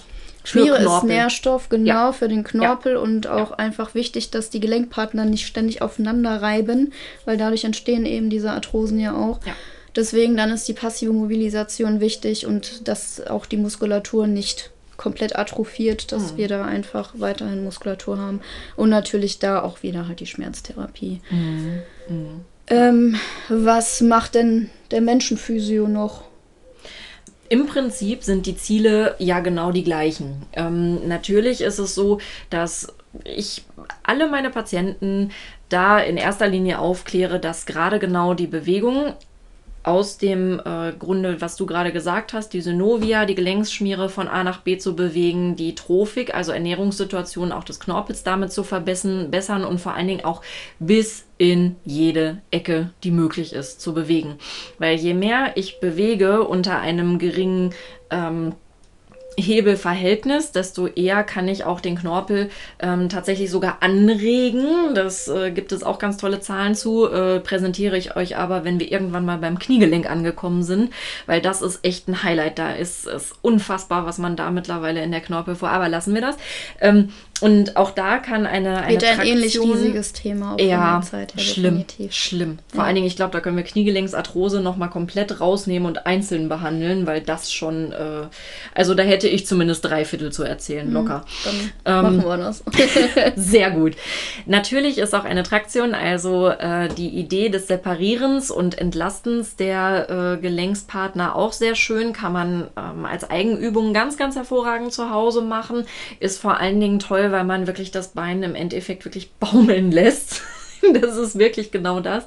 Nichtsdestotrotz ist die richtige Kombination aus ähm, Traktion und Kompression mit Hinblick auf die Arthrose sehr, sehr sinnvoll und natürlich dann der gezielte Muskelaufbau oder eben die Kommunikation der Muskeln untereinander. Das heißt also auch eine ähm, Dehnung oder aktive Verlängerungsmöglichkeit muss erlernt werden, in mhm. bestimmte Bewegungsendpositionen wieder hineinzukommen oder das bis zu einem gewissen Punkt auszureizen. Das ist tatsächlich viel, viel, viel mit Eigenübung verbunden. Ähm, es geht eigentlich nur so. Äh, auch Wärme ist immer was Schönes, gerade bei dem Musculus iliopsoas ist das immer etwas, was viele Leute sehr gerne mögen, in ähm, die Leiste etwas Wärme zu packen. Äh, natürlich detonisierende Maßnahmen, Entspannung, Massage, die aber auch meine Klienten meistens zu Hause machen, ähm, ist mir nämlich auch wichtig, weil gerade über das Gesäß ist ein Tennisball echt Gold wert. Man sieht dann zwar aus wie so eine Kuh auf dem Feld, die sich schubbelt, aber ehrlich, äh, also gerade ich als Hüfttussi, es ist so angenehm angenehm, wenn die Gesäßmuskulatur entspannt wird. Deine Vergleiche sind immer so. Ja, aber es ist ja wirklich so, als ob es, es, sieht ja auch so aus. Das hat mir eine Patientin gesagt, da sehe ich aus wie eine Kuh auf dem, auf dem Feld, die sich schubbelt. Okay. Ja, genau. Aber genau das ist dann nämlich das Schöne. Ihr könnt da eine Menge, Menge mit verändern, tatsächlich. Okay. Und sämtlicher Kraftaufbau, der nicht nur mit Geräten, aber auch und dann äh, auch über das eigene Körpergewicht hinausgeht. Eure Beine müssen euch tragen sogar einbeinig, wenn ihr die Treppe hochgeht. Das heißt also auch da Kräftigung, Kräftigung, Kräftigung, Bewegung, Bewegung, Bewegung. Und natürlich in der Akutphase wieder das, was geht. Und je äh, besser sich das Ganze aufbaut und je kontinuierlicher und ihr auch darauf reagiert, abhängig vom Schmerz, ist die Intensität zu erhöhen und dann eben anzupassen. Und genauso arbeite ich in dem Zusammenhang auch. Auch mit einem Laufband, auch mit gezieltem Gerätetraining. Manchmal ist bergauf total schön. Warum? Weil man intuitiv wesentlich mehr in die Extension, also in die Streckung geht. Äh, man muss ja logischerweise den Fuß mehr anheben, klar. Mhm. Ne, machst du mit dem Laufband genauso. Ja. Ähm, und es ist natürlich auch von der Schnelligkeit her manchmal einfach ganz schön. Also eine gewisse äh, Rhythmik, eine gewisse ähm, Schnelligkeit da reinzubekommen, ist wirklich, wirklich sinnvoll. Und manchmal sind die Leute auch ganz fasziniert, dass wenn die dann so 20 Minuten schön auf dem Laufband äh, gar nicht so extrem in die Höhe, aber zügig gegangen sind, dass die hinterher sagen, wow, guck mal, ist ja interessant. Ja. Ja, hilft ganz gut. Aber da merkt ihr halt, dass es bei dem Hund genauso. Die Halter müssen vor allen Dingen eben diese Bewegungsübungen machen. Deswegen wundert euch nicht, wenn ihr zum Therapeuten geht. Vor allen Dingen machen wir, wir entspannen alles, wir entlasten alles, die ganzen, die ganzen verspannten Muskeln, auch die ganzen, alles, was überlastet ist, einfach mal bearbeiten. Wir geben euch Übungen mit. Einige Übungen machen wir bei uns in der Praxis, wie zum Beispiel mit dem Laufband, die man zu Hause ja. vielleicht nicht machen kann. Aber aktiv und so weiter ist eher eure Aufgabe. Wundert ja. euch da nicht, dass der im Normal, also in den meisten Fällen, der Therapeut sich nicht dahinstellt, euch da, keine Ahnung, den Hund da, das die ganze Stunde da durch die Gegend jagt. Mhm. Das ist, wenn ihr wirklich komplett euch nur auf den Muskelaufbau konzentrieren müsst, wollt und sollt und es einfach da jetzt gerade sinnvoll ist.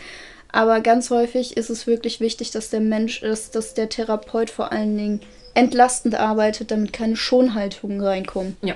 Ne? Also da wundert euch. Bei nicht. Menschen auch. Bewegungserweiternd und genau an zum Beispiel auch die Ecken, wo ihr vielleicht zurückhaltender seid und sagt, ah, das tut jetzt weh, ich gehe da mal lieber nicht so rein. Mhm ja, da gehen wir rein. Da bin ich für zuständig, ja, beziehungsweise wir, weil es ähm, genau das ist. Wir haben ja dahingehend einfach die, die Kenntnis und wissen, okay, bis zu einem gewissen Punkt gehen natürlich auch wir nur, weil das Ziel ist ja nicht, den äh, Muskel oder überhaupt das Gelenk gereizter äh, zurückzulassen, ja. als es vorher war. Zumindest nicht so überdimensioniert, dass das Tier oder auch ja, ihr als Mensch euch dann die nächsten Tage nicht bewegen könnt. Aber man muss immer so ein bisschen an der Grenze ja. arbeiten, damit man auch Erfolge hat. Und das ist nicht nur beim Krafttraining so, sondern auch in der Mobilisation. Ja, ich schmeiß mich da auf Menschen drauf und zwar ordentlich. ähm, aber das muss sein. Ähm, in einem gewissen Umfang. Ja. Wie gesagt, also nicht sadomasochistisch da Vollgas, sondern es geht einfach um das Grenzen ausloten und da nämlich ein Stück weiterzukommen. Genau, und da ist halt auch immer das Thema mit der Bewegung, mit der Mobilisation, dass wir Therapeuten durchaus wissen, wo, das, wo der Stopp ist und dass man ja. nicht drüber hinweg sollte. Und viele Halter trauen sich auch teilweise nicht die Mobilisation, dann ist das so. Äh, da habe ich auf jeden Fall eher das Gefühl und weiß einfach, wo ist Ende, dass ich nichts über Reize überzerre. Ja, gut, wir haben ja auch tagtäglich so viele ja, Pfoten. Ist ja einfach ja, so. Ja, aber ne, also, das ist einfach, ja, ja, genau. Fällt dir denn sonst noch vielleicht irgendwie medikamentös alternativ oder sonst irgendwas da vielleicht noch was ein? Akut entzündlich ist das natürlich immer etwas, was äh, die Ärzte dann isoliert nochmal besprechen. Auch da, äh, genau wie in unserer letzten Folge für den Bereich Schmerz, dass äh, da auch nicht steroidale Antirheumatika äh, gegeben werden oder auch für eine Überbrückung, um die Beweglichkeit ein wenig ähm, einfacher zu machen, schmerzfreier zu machen und damit auch zu fördern und die Regeneration zu fördern, ähm, gegeben werden oder empfohlen werden. Da geht es auch von, von Ibuprofen bis über die äh, Novalgin. Äh, Paracetamol ist meist bei der Hüfte eher so der Smarty-Effekt, also das ist meistens nicht intensiv genug. Mhm. Ähm, gern ähm, ja, die, die Bereiche, die da eher äh, dominant sind. Ja. Ja, beim Hund wird teilweise auch noch mal mit Opioiden zusammengearbeitet, ja, wie gut. dem Tramadol. Hm. Endgradige äh, Hüftgelenksarthrose bei genau, Menschen. Genau, wenn das schon richtig heftig ist. Ist das ne? natürlich auch, also wenn das Bein eigentlich fast gar nicht mehr zum Sitzen überhaupt beweglich ist, dann ist das natürlich auch nochmal was anderes. Wobei das ist auch echt, das habe ich aber jetzt schon ewig nicht mehr gesehen. Mhm. Gott sei Dank auch. Ja. Meistens wird natürlich in diesen Fällen oder relativ äh, frühzeitig davor schon ein neues Hüftgelenk mhm. eingesetzt, was auch notwendig ist. Ja, wenn man es nämlich irgendwann so weit kommen lässt, dass man sich noch nicht mal mehr ordentlich hinsetzen kann, ey, liebe Leute, dann kann ja auch die Muskulatur nicht mehr arbeiten. Dann kann die Kapsel nicht mehr überhaupt irgendwie mobil sein und dann habt ihr auch keine Kraft mehr. Ja. Also es ist, so sehr ich auch sage, nicht sofort operieren, aber eben auch nicht, ja, bis gar ja. nichts mehr geht. Richtig, genau. Dafür haben wir die moderne Medizin. Beim Hund auch so, beobachtet euren Hund, ne? Ja. Ja, grundsätzlich, was ich noch da, äh, dazu legen will, ist äh, Nahrungsergänzungsmittel, die man geben kann, sollte eigentlich. Ich finde auch schon von Welpenalter an für die Knorpel, für die Knochen. Ähm, finde ich einfach nur wichtig, gerade wenn ihr einen Hund habt, der mit HD sowieso zu tun hat. Aber eigentlich, wie gesagt, ich finde es grundsätzlich einfach gut und wichtig. Wir haben da die Teufelskralle, die Weidenrinde, Grünlippmuschelextrakt, das sagt wahrscheinlich den meisten was, ist ein Chondroprotektivum. Mhm. Gehe ich jetzt nicht viel tiefer drauf ein. Das machen wir bestimmt vielleicht auch nochmal ein bisschen vertiefter irgendwo möglicherweise. Oder okay. wir haben irgendwann anders nochmal ein Vielleicht bisschen mehr Vielleicht laden wir ja auch einen, einen Gast oder eine Gästin ein, äh, die uns da vielleicht auch. Ähm, ein Tierheilpraktiker oder Menschenheilpraktiker. Beziehungsweise oder da auch Ernährungscoach, ähm, weil ich gebe zu, da bin ich absolut raus. Mhm. Absolut. Weil Nein, also null gebildet, sorry. Was so Chondroprotektivum einfach angeht, jetzt zum ja. Beispiel. Also es es schützt den Knorpel. Mhm. Oh, ganz kurz gefasst. Das machen aber nicht alle Ergänzungsmittel, deswegen auch da guckt so ein bisschen, dass ihr da eine gewisse Balance reinbringt. Und sprecht das vielleicht auch da mit dem, mit dem Tierarzt ab, wenn der da äh, eine Idee zu hat. Oder auch mit dem Therapeuten. Wir sind da ja. häufig auch nochmal ganz gut ähm, ah, drüber versiert. Ich nicht. Also beim Tier zumindest, zumindest kann ich da für mich sprechen. Wir haben dann noch das MSM, das ist ein Schwefel, hm. das äh, körpereigen ist auch und das durchaus da auch hilft. Hagebuttenschalenmehl ist tatsächlich ähm, nachgewiesen, dass es gegebenenfalls auch die Knorpelsubstanz wieder retten bzw. aufbauen kann in mhm. gewissem Maße. Mhm. Kollagen natürlich, ne, die Vorstufe zur Hyaluronsäure, das was die Synovia ist, die Gelenkschmiere auch geben. Äh, aber auch da bitte sprecht das vorher ab. Kalu äh, Kollagen zum Beispiel meines Wissens nach erst ab einem Jahr. Mhm. Aber das sind alles so Themen, die solltet ihr dann jeweils absprechen. Aber es sind so die entsprechenden Nahrungsergänzungsmittel. Und was äh, auch super cool ist, das hat Chloe auch bekommen, das sind, ist Goldakupunktur oder Goldimplantation sind zwei verschiedene Sachen. Ähm, das ist vor allen Dingen Schmerztherapie. Chloe wird einmal durchgegoldet. Die ist jetzt, sie hat jetzt einen Goldarsch im wahrsten Sinne des Wortes. Aber nicht nur den, die wird einmal komplett einmal durch, weil wir einfach wollten, dass die Schmerzen weggehen, beziehungsweise gar nicht erst kommen. Das ist eine mega geile Sache. Goldakupunktur oder Goldimplantation, zwei verschiedene Sachen. Ich gehe da jetzt nicht tiefer drauf ein. Äh, aber das ist auch eine mega coole Sache, wird bei HD auch sehr gerne genommen und auch angenommen. Chloe ging es danach wesentlich besser und tut es immer noch und sie hat die seit Mai, ja, seit fast drei Jahren und ihr mhm. geht es nach wie vor nachhaltig gut und ja, also von daher sowas gibt es halt auch. Ein paar homöopathische Mittel, aber da kann jeder sich selber, wenn dann drüber erkundigen, beziehungsweise da dann wirklich zu einem Tierheilpraktiker gehen. Ähm, und ja, genau.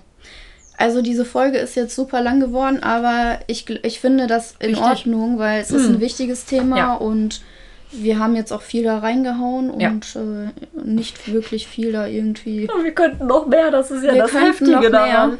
Aber ihr seht, was es eben auch bedeutet. Also es ist einfach unglaublich wichtig, dass man sich da so differenziert mit auseinandersetzt und auch jeden ähm, Mensch, jeden Hund damit sehr unterschiedlich und individuell behandelt bzw. befundet und dementsprechend auch ja einfach genau guckt, was, was ist, was ist nicht. Und es ist so vielseitig. Äh, nichtsdestotrotz gibt es unsere Berufe oder genau aus diesem Grund. Und deshalb ja, machen wir das gerne den ganzen Tag und oh, sagen ja. aber auch, das können wir verändern oder eben auch das nicht, wie bei mir mit der Ernährungssache. Da gibt es andere Spezialisten für, für den Menschenbereich. Absolut. ich, ich bin dafür auch kein Spezialist, gut. nur es gibt ja. so ein paar Sachen, die weiß ich ein paar nicht. Ja, ist doch gut. Und das kann man ja. dann ja auch in einem weiteren Gespräch schauen und äh, vertiefen oder dann gegebenenfalls mit anderen dann noch, ja, einfach ja. interdisziplinär noch, äh, ja, Definitiv. Interdisziplinär ist sehr, sehr wichtig. Ganz, ganz wichtig. Falls Hand ihr, in Hand. Falls ihr hier zwischendurch so ein Brummen gehört habt oder es klang auch manchmal, als würde sich jemand einen Kaffee mit einem Vollautomaten machen, finde ich so ein bisschen.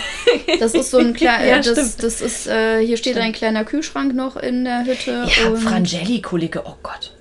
Mach doch jetzt hier nicht. Wer? Entschuldigung. Ja, wir haben ja auch Alkohol drin stehen. Hm. Natürlich. Ja. Bei mir gibt es immer Alkohol. Das wird noch lustiger. Ich habe ja, naja. hab ja schon häufiger unsere Hörer dazu aufgerufen, dass sie bei jedem Nö ein Schnäpschen trinken. Auf jeden Fall, das ist der kleine ja. Kühlschrank, der hier ist, der hier immer wieder kurz mal äh, wieder seine Temperatur zurückholt. Wir möchten authentisch sein und deshalb, äh, ja, einfach euer Bewusstsein. Wir sind hier zwei verrückte Mädels, die einfach Bock darauf haben, euch äh, diese Dinge ein bisschen nahe zu bringen. Wir streben keine Perfektion an. Nein. Naja, zumindest offiziell nicht. Aber wir tun unser Bestes. Also seid bitte gerne auch beim nächsten Mal wieder mit dabei. Und ja, das war's für heute. Wir ja. wünschen euch noch einen ganz entspannten Tag und freuen uns, wenn ihr das nächste Mal auch wieder mit dabei seid. Ja, weiterhin noch schöne Ostern, ne? Und dann bis zum nächsten Mal bei Doggy Fight Human. Macht's gut. Tschüss. Tschüss. Doggy Fight Human.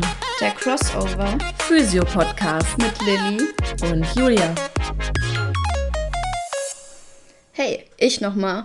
Falls euch unser Podcast gefällt, dann abonniert Doggyfight Human auf der Plattform eurer Wahl. So verpasst ihr keine einzige Folge. Über eine Bewertung würden wir uns natürlich auch freuen. Für regelmäßige Updates zu diesem Podcast und zu uns folgt uns einfach auf Instagram unter Doggyfight Human Podcast. Kontaktieren könnt ihr uns über Instagram und per Mail an doggyfight-human at gmx.de. Bis zum nächsten Mal.